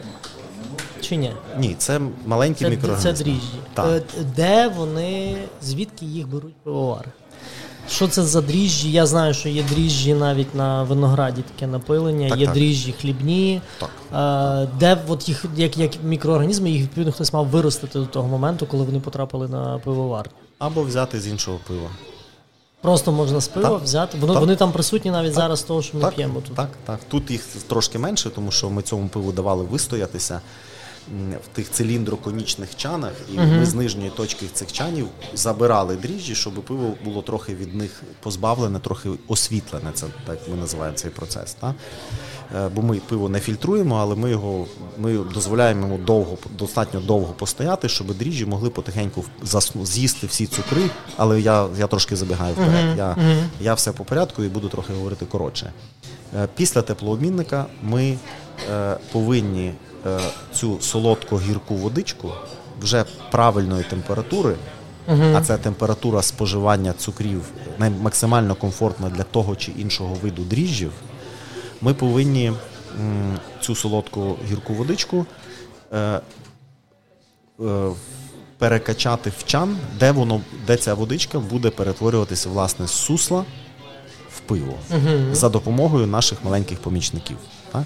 Ці чани можуть мати різну форму. В нашому випадку вони мають е, зверху циліндричну, внизу конічну форму. Власне, ця конічність є, є для того, щоб дріжджі, працюючи поступово під'їдаючи цукри, могли потихеньку розуміти, що вже цукри під'їдені, і вони потихеньку впадають в сплячку, опускаються вниз і спадають на саме дно цього конуса. Е, Окей, е, чан величезний, так розумію, десь 2 тонни, так? 2000 літрів. Від 2 до 6 тисяч літрів в нашому випадку. Е, основна маса це вже сусло є. Скільки на двохтонний чан потрібно дати дріжджів, не знаю, в кілограмах, в літрах. Е, вони рідкі. Яка, частка дріжджів для того, щоб потрібна для того, щоб вони там запустили необхідні процеси на двохтонний чан? Е, Дріжджі можуть в нашому випадку можуть мати дві форми. Е, Одна з форм це сухі дріжджі, які продаються спеціальними компаніями, які ці дріжджі власне вирощують. Вирощують, впевнюються, що вони расово чисті, що вони е, саме ті, які пише на етикетці, вони мають свої назви. Це може бути, е, як правило, це по номерах, іноді вони мають В якісь- Україні не роблять. Е, На жаль, пивні дріжджі в Україні не виробляють. Ми досліджували це питання, але на жаль, на жаль, ні. В Україні виробляють багато інших видів дріжджів, наприклад, той самий ензим у Львові, е, або це роблять, можуть бути пекарські, можуть бути хлібні, можуть бути, я не знаю, чи винні роблять, між іншим. Е, І на партію з 2000 літрів, якщо говорити про сухі, треба напевно десь е, від кілограма до двох, залежно від е, сухих дріжджів, які мають форму, ну як пакет гречки. Так? Вони така форма, вони мають такий порошковий вигляд. Якщо ми перший раз використовуємо цю, ці дріжджі, їх треба гідрувати, бо вони сухі. Тобто треба налити туди е, стерильним чином, я так по-простому розказую, але це треба їх змішати з теплою водою, дати їм постояти, дати їм відійти від того, що вони були засушені, а тут вони е, регідровані.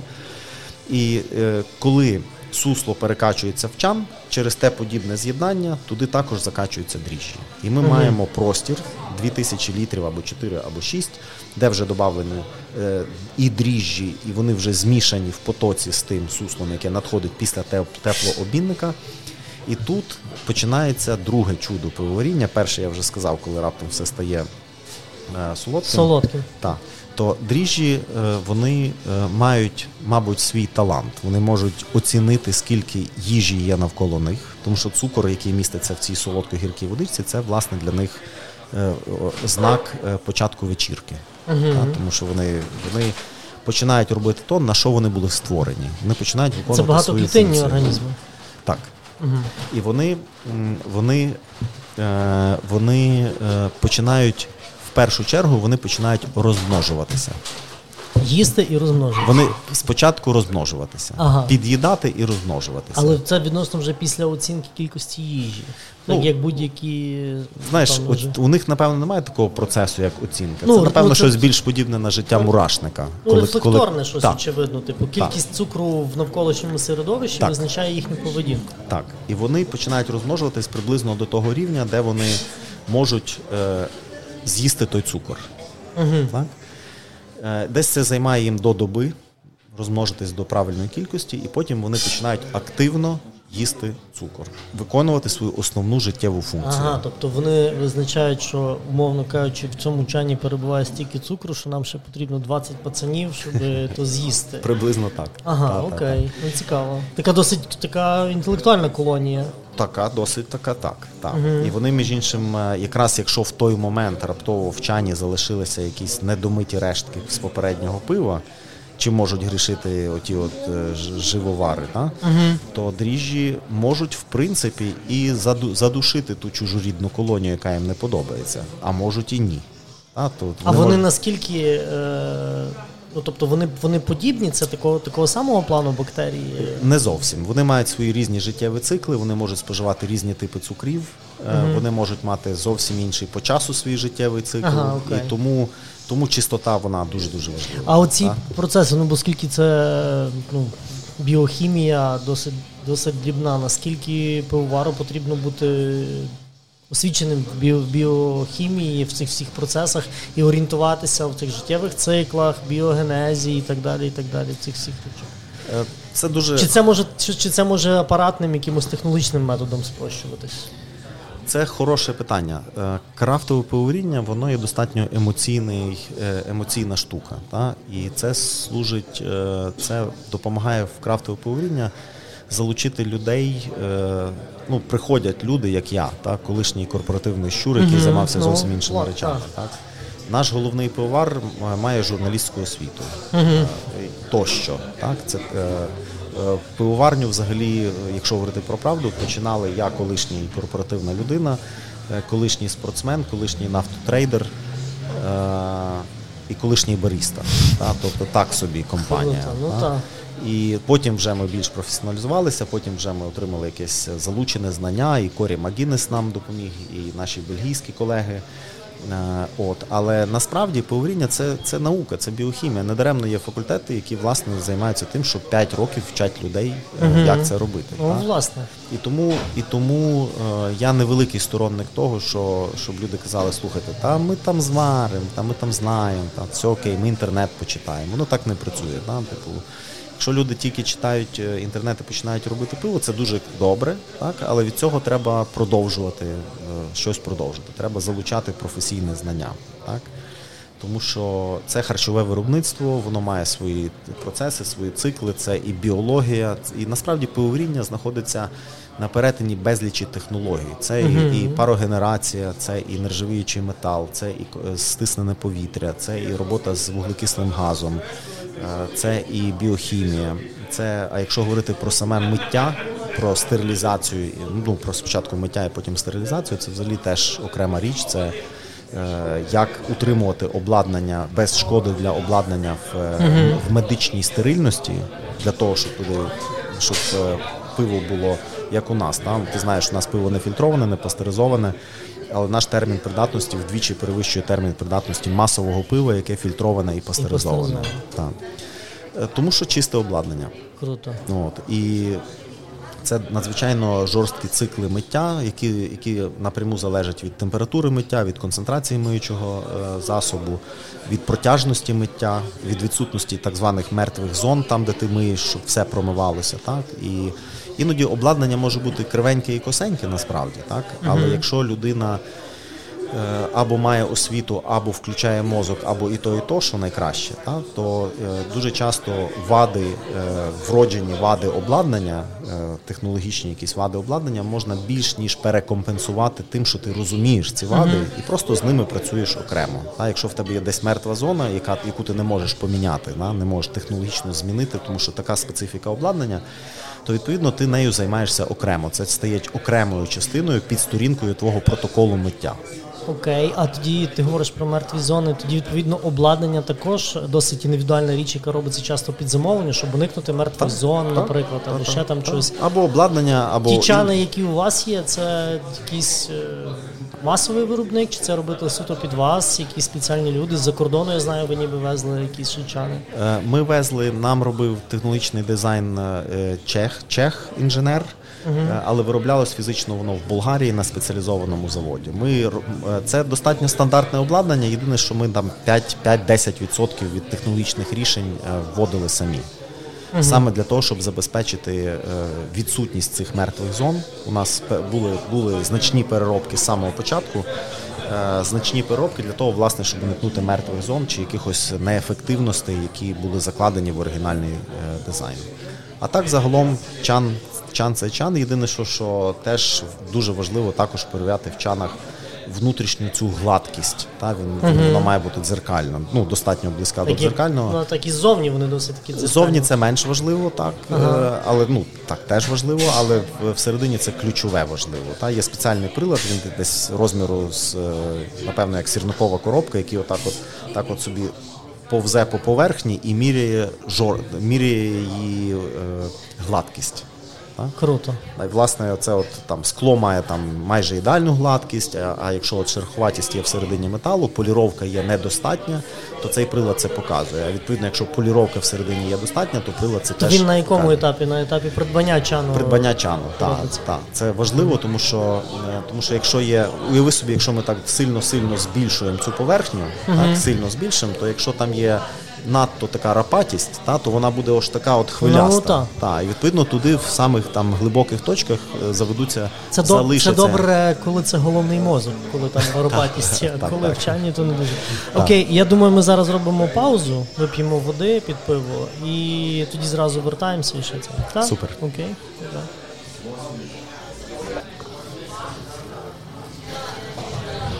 Так, і нас там ми повертаємося, ми там зупинилися на тому, що починають з дріжджами процеси відбуватися, що дріжджі через е, те подібну якусь е, структуру починають перемішуватися з суслом. Що далі? Вони а, вони починають харчуватися, розмножуватися і потім починають харчуватися. Далі що відбувається? Е, вони починають період, який продовжується від 3 до 10 днів, який ем, це є періодом активного споживання цукру. Так? Якщо в цей час заглянути в цей чан, то цей процес може нагадувати практично кипіння, тому що дріжджі формують, дріжджі споживають цукор і вони активно також виділяють вуглекислий газ, СО2. Mm-hmm. Так? І власне оце виділення вуглекислого газу воно приводить до того, що все це нагадує е, майже що як кипіння. Так? І ми ж пам'ятаємо, що там ще можуть бути всередині також залишки зерна, які десь просочилися через ці mm-hmm. фільтр або можуть бути залишки хмелю. І це такий достатньо живий, цікавий процес. Ем, і з, з чану є одна з таких е, один з отворів, де через який виходить зайвий вуглекислий газ. Це це практично такий гідрозатвор. Це по суті може бути відро з стерильною водою. Ем, в яке от цей ну, яке забезпечує, що вуглекислий газ може виходити, але нічого не може заходити. Знаєш, як на бабусиних та та та це коли в бутлях е, люди домашнє вино роблять щось подібне. Та, та, та, та, та, власне так, щоб воно виходило, але не могло зайти. Це і називається гідро, такий гідрозатвор. Він має дуже примітивну цю штуку, як відро, яке висить, і все туди так. А вуглекислий газ то є е, продукт. Е- харчування, скажімо так, Саме так. бактерій. Це так. алкоголь і вуглекислий газ. Це так. Е, дріжджі, коли вони е, споживають цукор, вони якраз як е, окремі продукти вони виділяють вуглекислий газ і, і алкоголь. І відповідно. Перші ж дні після того, коли ми змішали, коли ми додали дріжджі в сусло, в перші дні рівень цукру, який міг, наприклад, бути 10, як в класичному чеському лагері, він починає йти вниз, і вже наступний день його там 8, потім 6, потім 4. Е, рівень, але алкоголь починає йти вверх. Рівень цукру на сучасній пивоварні контролюється якимись датчиками спеціальними. Це, як правило, це, це може бути датчик, е, спеціальний датчик, як правило, не досить дорогі, а це можуть бути більш базові прилади, типу рефрактометр, практично такий оптична штука, де ти де ти береш туди каплю сусла, накриваєш це спеціальним екранчиком, дивишся на світло, і воно там тобі показує, який рівень цукру приблизно. Ну я так розумію, що от рівень цукру і рівень його споживання це ключовий якийсь показник, за яким можна щось там дізнатися, якісь там наступні свої дії чи як. Тут е, по суті е, на цьому етапі, про який я зараз говорю, та дивись. Пам'ятаєш, я згадував е, про гарячий і холодний процес. Гарячий процес це все це от каша, відварювання і все решта. Потім uh-huh. теплообмінник власне ділить гарячий і холодний процес. І холодний процес це процес бродіння і дозрівання. То в той Воно відбувається сорі, е, при, скажімо так, кімнатній температурі. Вона комфортна для бактерій. Так, тобто, там- якщо буде висока температура, вони бактерії. загинуть. Ой, Так, перепрошую, так. мікроорганізми, там то є різні речі. Вони загинуть просто, якщо їх там Так. буде там вище, ніж 18 чи 25 градусів, Вони- чи 30 там. при поза певних, поза певних температур вони можуть і загинути, або за холодних, або за, за теплих. А які Але, там рамки в них температурні, приблизні хоча б? От ну, в цих, власне, я думаю, певних, для більшості мікроорганізмів. елівих дріжджів це, мабуть, десь градусів 35-40. Це вже буде, мабуть, загибель дріжджів. Якщо говорити про температуру нижню для ельвих дріжджів, це може бути напевно 12-13 нижня межа, мабуть. Так? Е, але тим не менше, це надто вже широкий такий е, проміжок. Насправді комфортний проміжок він десь плюс-мінус 2-3 градуси. Так? Ага. Тому що, наприклад, дріжджі можуть бути, якщо для них ідеальна температура роботи 18 градусів, то не треба, наприклад, ризикувати і давати їм 20 градусів. Так? При 25 вони будуть живі і, можливо, навіть відносно здорові. Але їм це вони буде себе не так поводити Вони будуть. будуть так, вони будуть депресовані, вони будуть е, пасивно їсти цукор, вони будуть гірше в стресових умовах це робити. Вони будуть виділяти речовини, е, які нам не бажані. Е, в пиві однозначно не бажані. Це може бути е, діацетил. Це між іншим один з показників, якщо дріжджі в стресі. Між іншим, іноді, навіть коли кінцеве пиво засолодке, то це може бути одна з двох причин. Одна з причин це пивовар так хотів і спеціально зробив солодкувате пиво. Але, на Щоб жаль, жінкам подобатися. Так, Дівчата люблять солодке пиво. напевно. Е, Впевнений, що це не секси- не сексизм. Ні, ні, зовсім. Е, і- Звідки? А інша причина може бути то, що пивовар не потрафив з правильним, комфортним е, температурним режимом. Що дріжджам було за холодно або було за гарячо. Якщо е, часто, якщо дріжджам за гарячо, вони починають виділяти багато таких ефірних е, речовин, які роблять пиво, е, які додають туди аромату або якоїсь шмати, або бинтів, або такий медицинський фон, та або надто фруктові речі, які аж надто фруктові, такі аж під як ніби трохи гнилих фруктів. Так?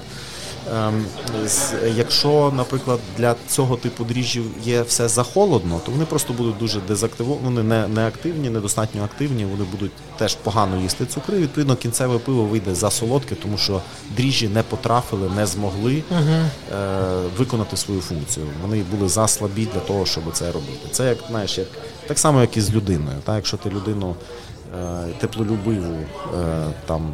Кидаєш в якісь холодні умови, вона не буде активною і, і буде Ну, неко- тут некомфортною. можна таку аналогію зі спортсменами провести. Хтось любить там теплішу Так, так, воду так. в озері на тріатлоні, хтось холоднішу і по-різному себе поводить. Абсолютно. Так. Ага, окей.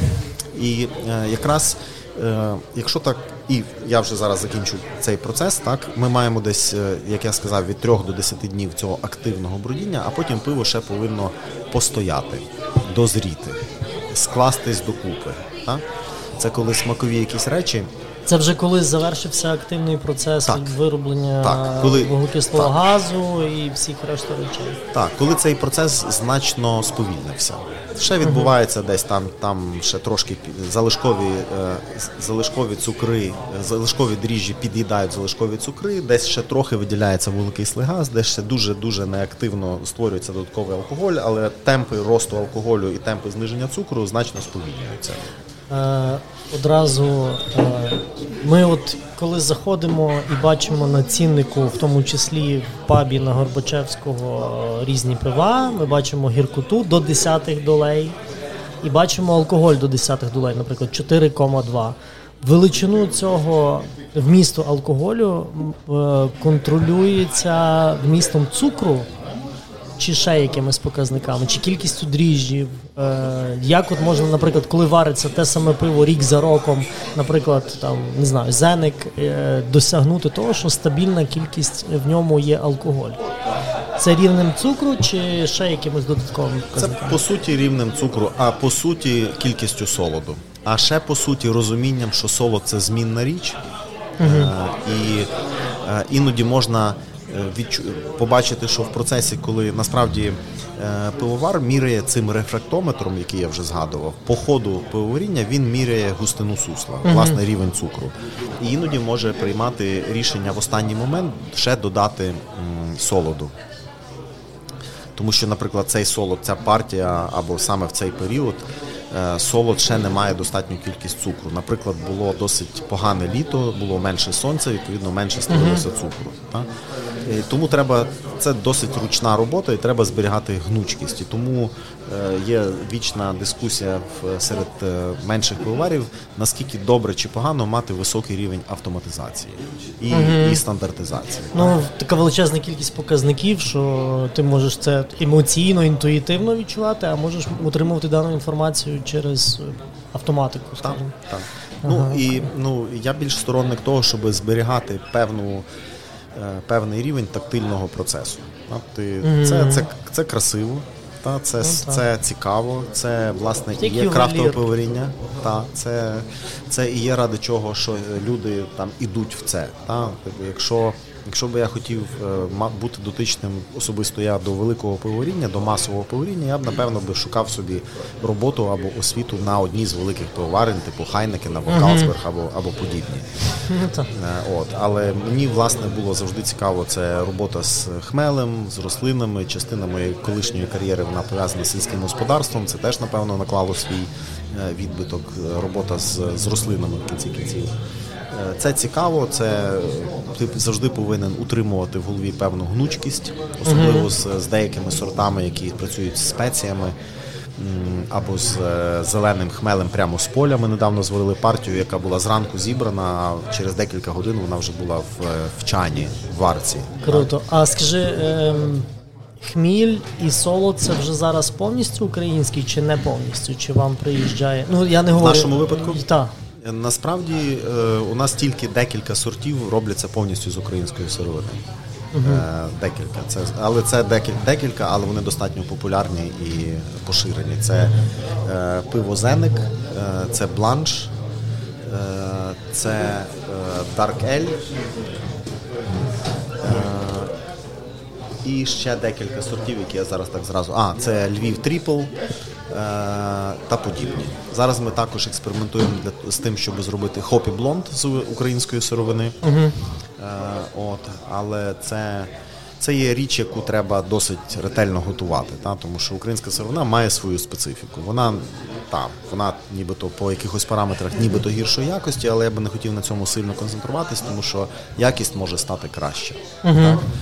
І іноді, іноді, як, як для мене, е, ми зараз з тобою маємо на столах е, пиво е, Колос. Це власне цей едишн, який е, в участі участь брала Юліана, е, наша пивоварка е, в Бельгії. І е, як це не дивно, це пиво є, має спільний корінь з тим пивом, яке називається Зеник. Одне з наших таких цікавих е, Що є спільним? Е, Український хміль. Ага. Так, окей. власне, в цьому пиві присутній той самий український хліб, хміль, який є в, в пиві Зеник. Там трохи інший сорт. В пиві Зеник це хміль національний, в даному випадку це хміль заграва, тому що перші партії колоса ми зварили з загравою вже тримаємося того. Але е, саме це, це пиво, воно, як і зенник, має оцей смак і аромат е, е, в хорошому сенсі примітивного хмелю, примітивного, е, як знаєш, яке примітивне мистецтво. Це не- непогано, так? Наїв такий. Так, е, того, того періоду, коли, коли селекціонери всього світу ще не почали сильно е, перейматися надзвичайно екзотично ароматичними хмелями, які вже можуть пахнути манго, або можуть пахнути суперцитрусовими якимись е, ароматами, або екзотич, інші якісь екзотичні фрукти. Так? Це, є, це є хміль, як він був в 40-ві 90-ті роки ХХ століття.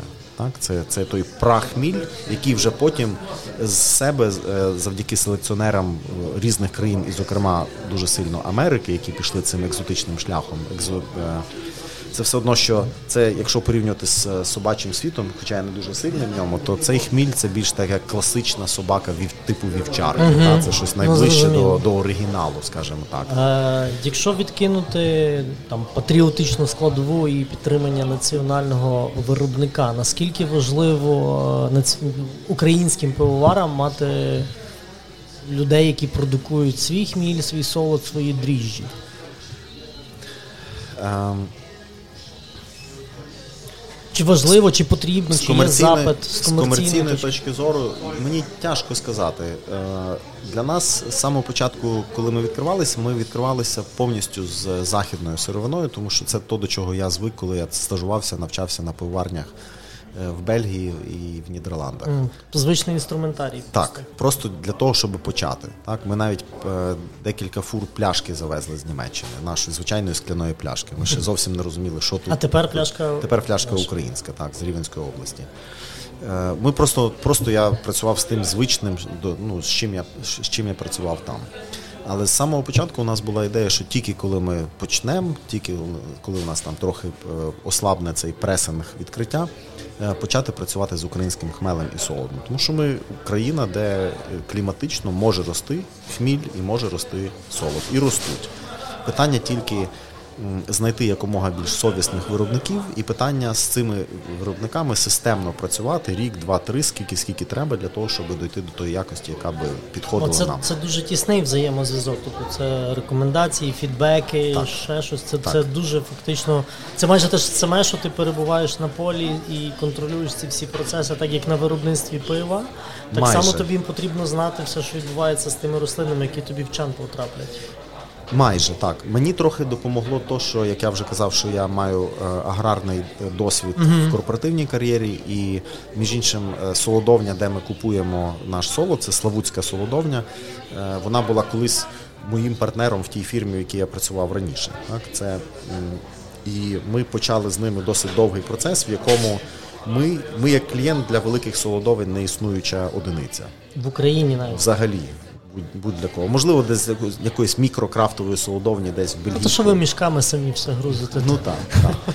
Тобто для для солодовня це гігантська споруда. Вони вони мають, наприклад, одну елеваторну цю споруду, банку так звану, так, силос елеваторний, в 300 тонн. Ми 300 тонн, ну я не знаю, ми за рік точно 300 тонн навіть близько не споживаємо. Так? Ну, Це наш наш, наш мікровипадок. Угу. Е, тим не менше, саме Славутська солодовня вона перейнялася тим, що в Україні треба спробувати зробити більш якісний солод.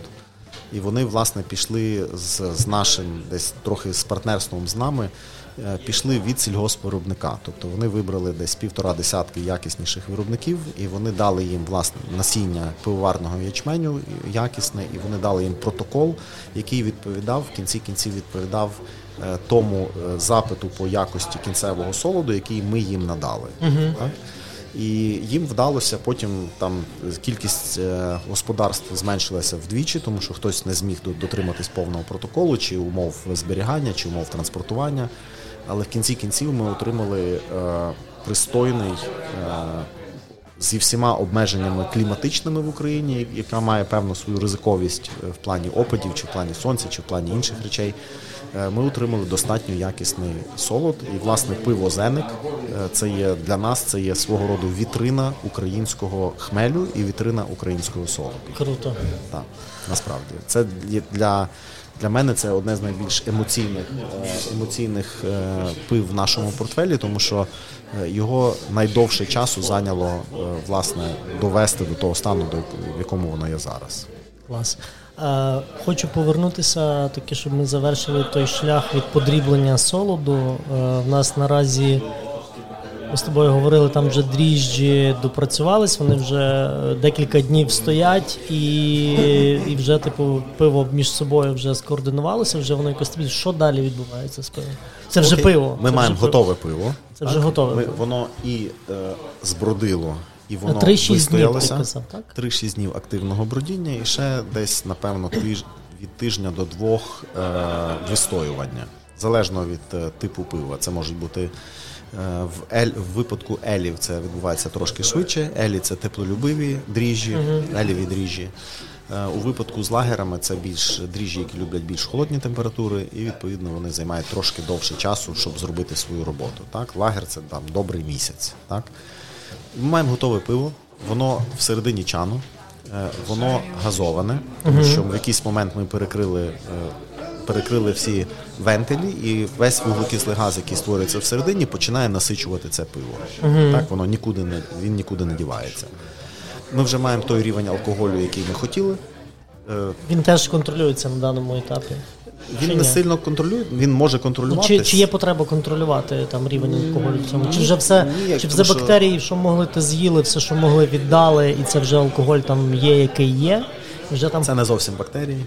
знову ж таки, я так, мікроорганізми перепрошую. Так. І е, ми, ми маємо, е, ми орієнтуємося, який був рівень цукру е, в нашому виворі, в нашому суслі, так?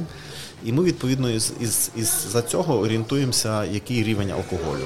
Як правило, якщо ти вариш, маєш рівень цукру, скажімо, 10%, е, то рівень алкоголю вийде половину і чуть менше. Дуже приблизно. 4,2. Десь так, плюс-мінус, так, десь так. так. Якщо це там відповідно 15% цукру, то ну, це все дуже-дуже відносно, це все дуже цей. То якщо 15, то це буде там, напевно, 5,5, 6, 6,2. А Оці там такі дуже круті пива, круті в плані вмісту алкоголю. Е, Там вони прямо як портвейн, там є і по 17 градусів, та? і саке це теж пиво, здається. Це не, не вино. Я не знайомий з технологією саке. Ну, Е, але я типу технологія близька типу більше до пива, ніж до вина. І, ну, але оці пива, я знаю, що там є такі з високим вмістом алкоголю. Там максимально який може бути там певно, 16, 17. Мабуть, десь так. На це треба специфічні дріжджі. Вони, мабуть, будуть не пивні. Це можуть бути або шампанські, або класичні винні Ага. дріжджі, які толерують. Ну, бо, такий бо рівень. цукру, напевно, солоду вже стільки не добудеш таким відсотком вмістом, якщо з цукром. Чи це ну, чи, це вже робота суто дріжджів? Це е, питання в чому? Що алкоголь, який продукується дріжджами, в надто великих дозах він вбивчий для самих дріжджів. Ага. Та, власне, дріжджі можуть самі е, загинути від власне продуктів своєї життєдіяльності. Та, і відповідно.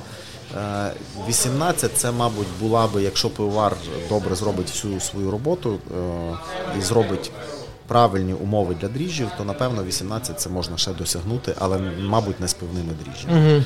Є ще декілька сортів е, пива між 50 і 60 з, з гаком градусів, але це вже виморожування. Це вже ти робиш Ага. пиво, потім несеш його на екстремально низькі температури, кудись десь на холодокомбінат. вода йде, а Водна фракція забирається. Так. От. так що е, ми маємо готове пиво в чані, і воно має звідти декілька шляхів. Воно може розлитися в пляшку, воно може розлитися в кегу, із кеги потім попасти до нас в бокал, або може розлитися в банку. От. Із цих всіх, е, е, з цих, всіх цих упаковок. Зі всіх цих упаковок, е, як на мене, е, банка і кега, мабуть, кега і банка є, напевно, найбільш е, ефективними, тому що і то, і то повністю позбавляє пиво з прямих сонячних, прямих світлових впливів, та, тому що світло досить згубно впливає на пиво. І саме тому пляшки такі в темному коричневому склі. Так, власне, коричневе скло це, мабуть, найкраще, тому що воно забирає найбільш агресивну ту хвилю, променеву хвилю світлову, яка е, найбільш згубно впливає на, е, на пиво. От.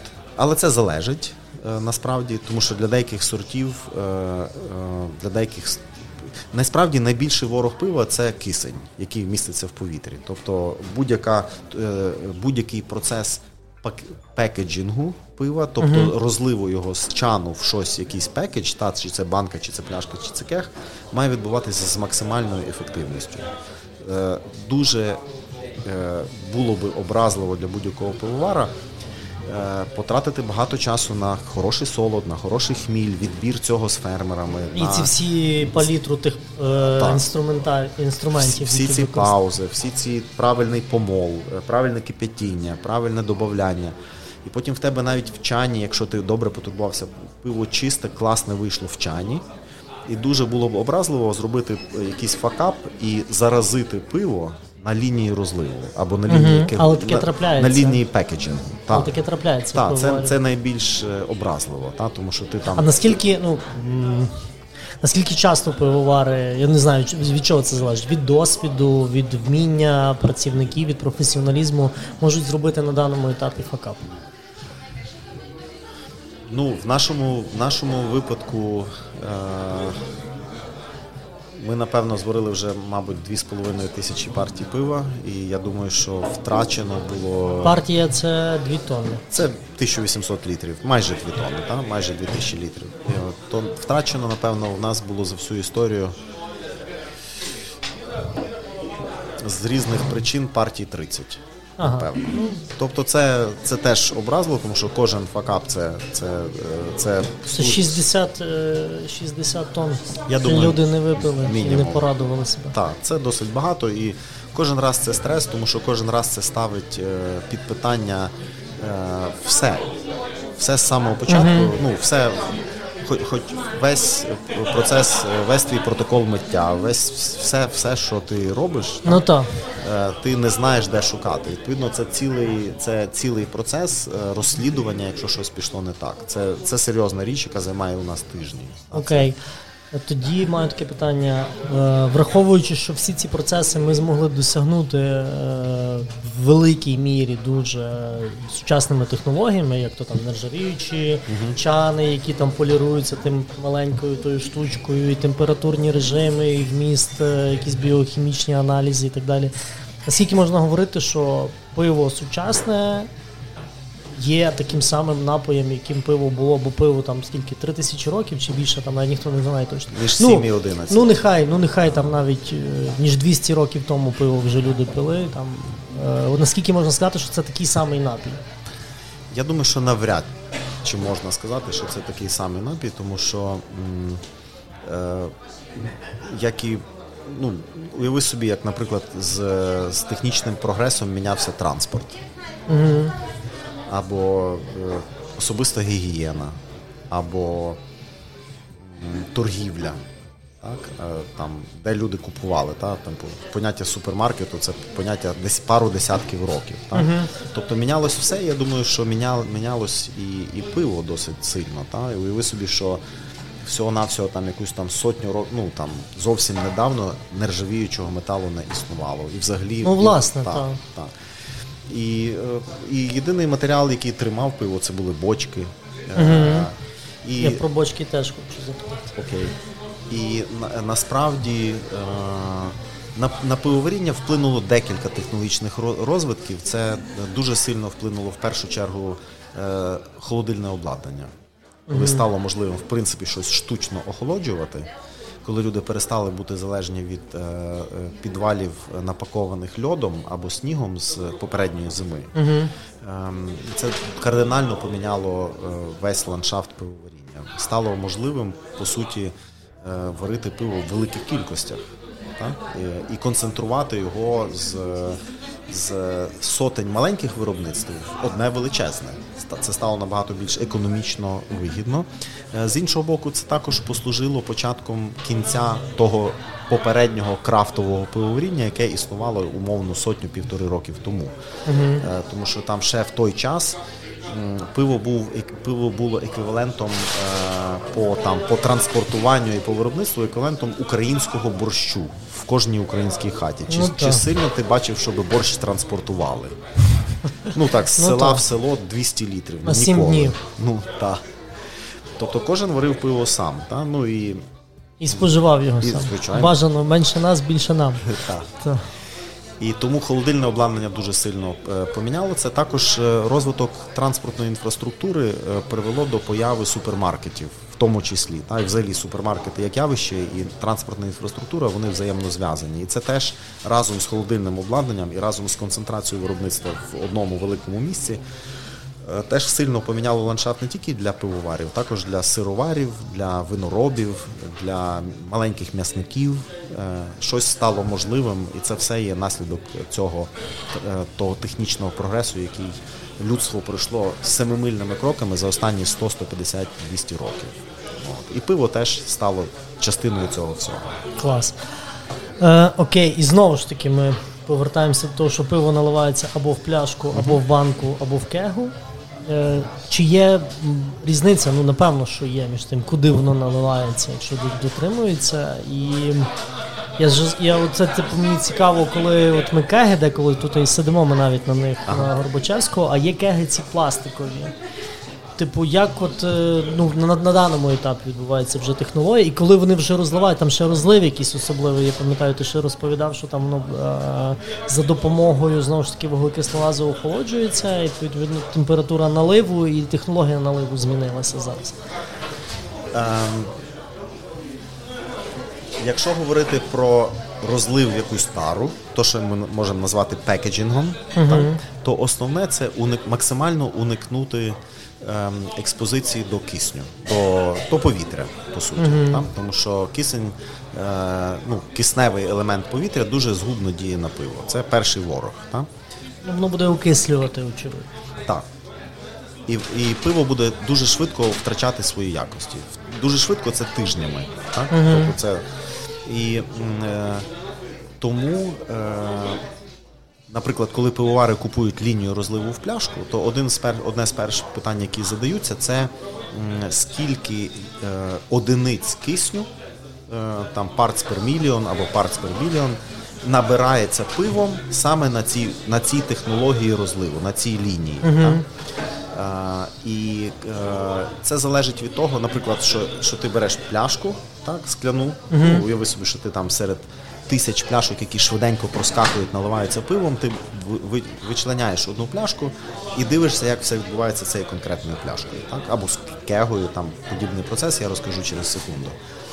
Е, в хорошому, в хорошій лінії розливу пляшка, крім того, що вона миється, споліскується, е, вона декілька разів туди вприскується якийсь інертний газ, як правило, вуглекислий газ, який mm-hmm. не шкодить пиву, який витісняє звідти кисневу ну, повітря, відповідно, кисневу складову.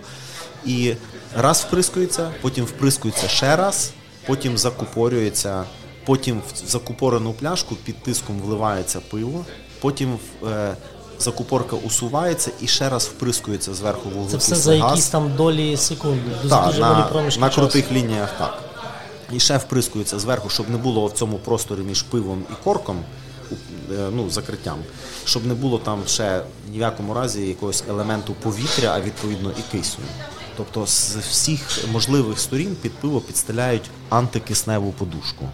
Так? Угу. В кезі та сама історія. Кега, крім того, що вона там миється, якимсь ну, миється достатньо чудернацьким циклом, тобто там миється раз, два, миється з дуже сильним лужним розчином потім це все споліскується, потім вона всередині е, іде е, обробка парою, яка теж знищує якісь е, патогенні мікроорганізми, і потім туди вприскується. В кращому випадку пару раз вприскується СО2 вуглекислий газ, і тільки тоді туди наливається, там вже всі підстелені, всі подушечки, і тільки тоді туди наливається пиво. І навіть коли ми в барі його п'ємо, то коли ми підключаємо кегу до системи наливу, то пиво витискається з кеги завдяки тому балону, який є в кожному uh-huh. пабі, вуглекислому газу, який є в тому балоні, який заходить в ту кегу, і і там є спеціальна трубка, і вуглекислий газ заходить сюди, і він витискає пиво в наш бокал. Отак. Там односторонній клапан такий. Можна так сказати. Так. Круто. Це все робиться для того, щоб уникнути контакту пива з повітрям, який містить цей згубний для пива кисень. Супер, ми вже майже дві години говоримо, і в мене ще далі більше запитань, але я думаю, може ми будемо потрохи зараз скручуватися. Okay. І ми ще залишимо на. Я думаю, що я всім говорю, мені вже друзі підмахують мене, Славко кажуть, на кожному подкасті кажуть, це не останній наш ефір. І я думаю, що так, бо мені насправді дуже цікаво. Я думаю, не тільки мені, бо я точно знаю. Е, ще щодо пива, то таке більш ліричне запитання. Я десь чув, що е, от є країни, які діляться на пивні і на винні.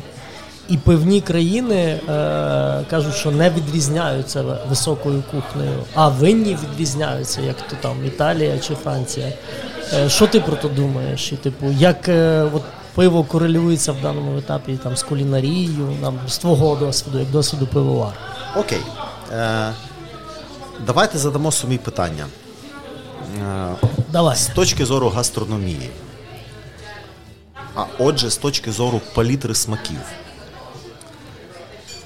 Яка палітра смаків ширша? Пивна чи, чи винна? Ну тут відповідь очевидна. Ми вже прослухали дві години складність всієї технології, і я розумію, що тут навіть по кількості складників пиво складніше, ніж е, вино. Ну напевно, тому що воно робиться там. Дивись. Якщо не, не купажне, то воно Насправді, насправді, е, це може виглядати, звучати кумедно, але насправді е, пиво і вино є достатньо однаковими напоями. Єдине, що, що в силу е, кліматичних і ґрунтових умов в якихось країнах е, цукор як основу для легкого столового напою щоденного вживання, як є пиво або вино, дешевше виростити з винограду десь, а десь дешевше виростити з зерна. От і все.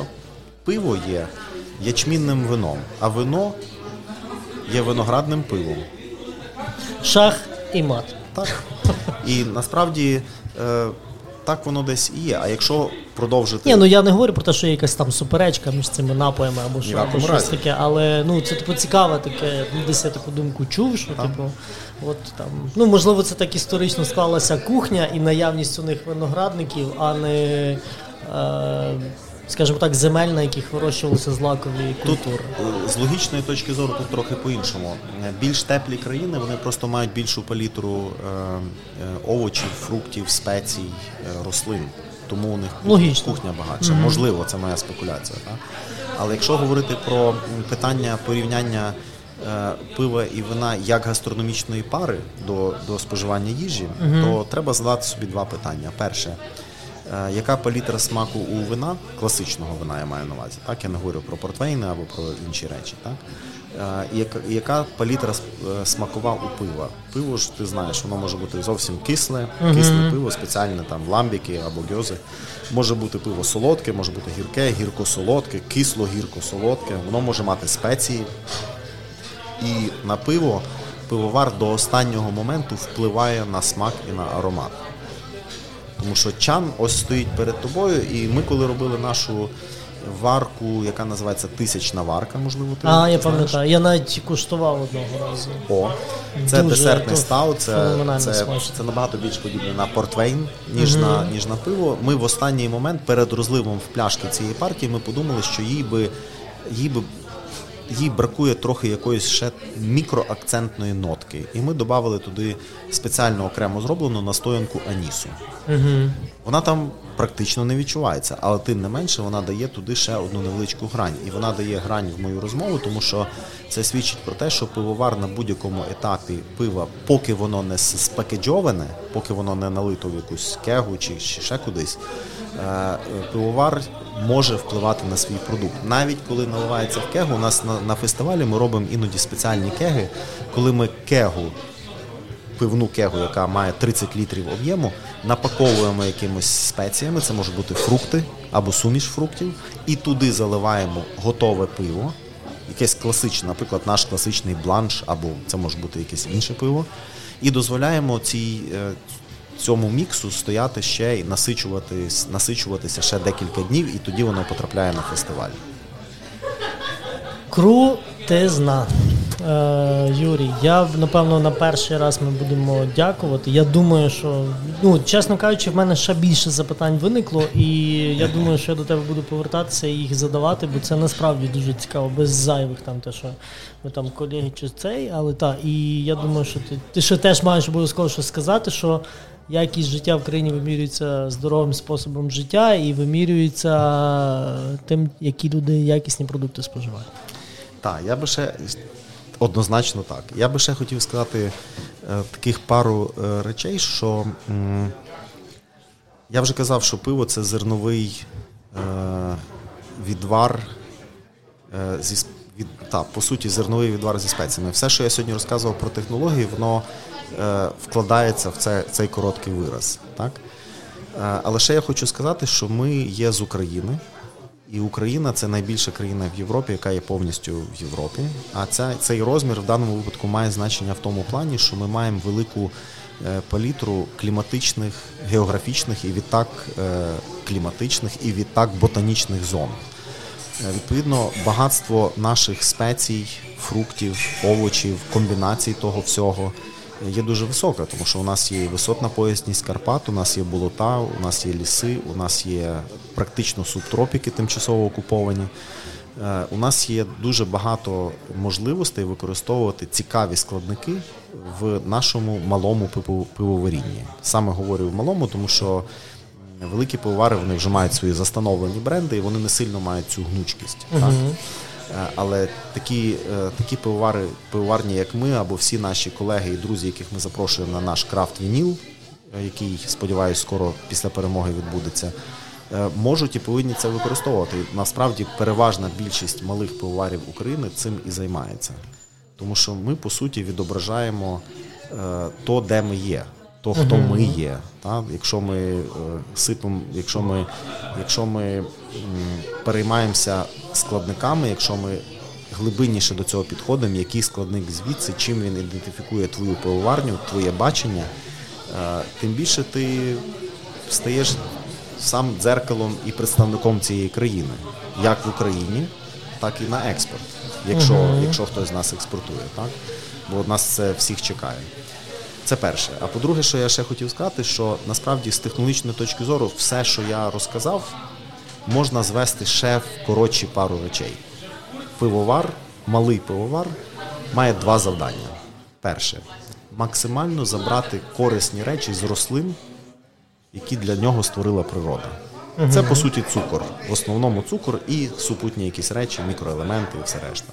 Це перше завдання пивовара. А друге завдання пивовара це забезпечити нашим мікропартнерам дріжджам максимально комфортні умови, щоб вони цей цукор добре з'їли і дали нам цей продукт. Це наші дві основні задачі. А ми, пивовари, насправді на, в цьому процесі є. Е, в великій мірі гламурні прибиральники. Ну, дорослі, великі істоти, які прибирають перед дріжджами, і які намагаються зрозуміти, які їм треба температура, яка їх треба кількість, який їх треба вид, штам, під стиль. Ну так.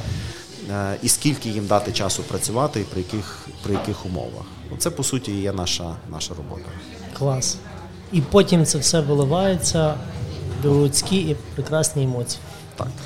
Е, Дякую і амінь. Най так буде. Я думаю, що ми точно ще зустрінемося на якомусь вірі. Дякую, Юрій. І ми піднімаємо цей колос прекрасний. Давай. Дякую за увагу. Дякую, па.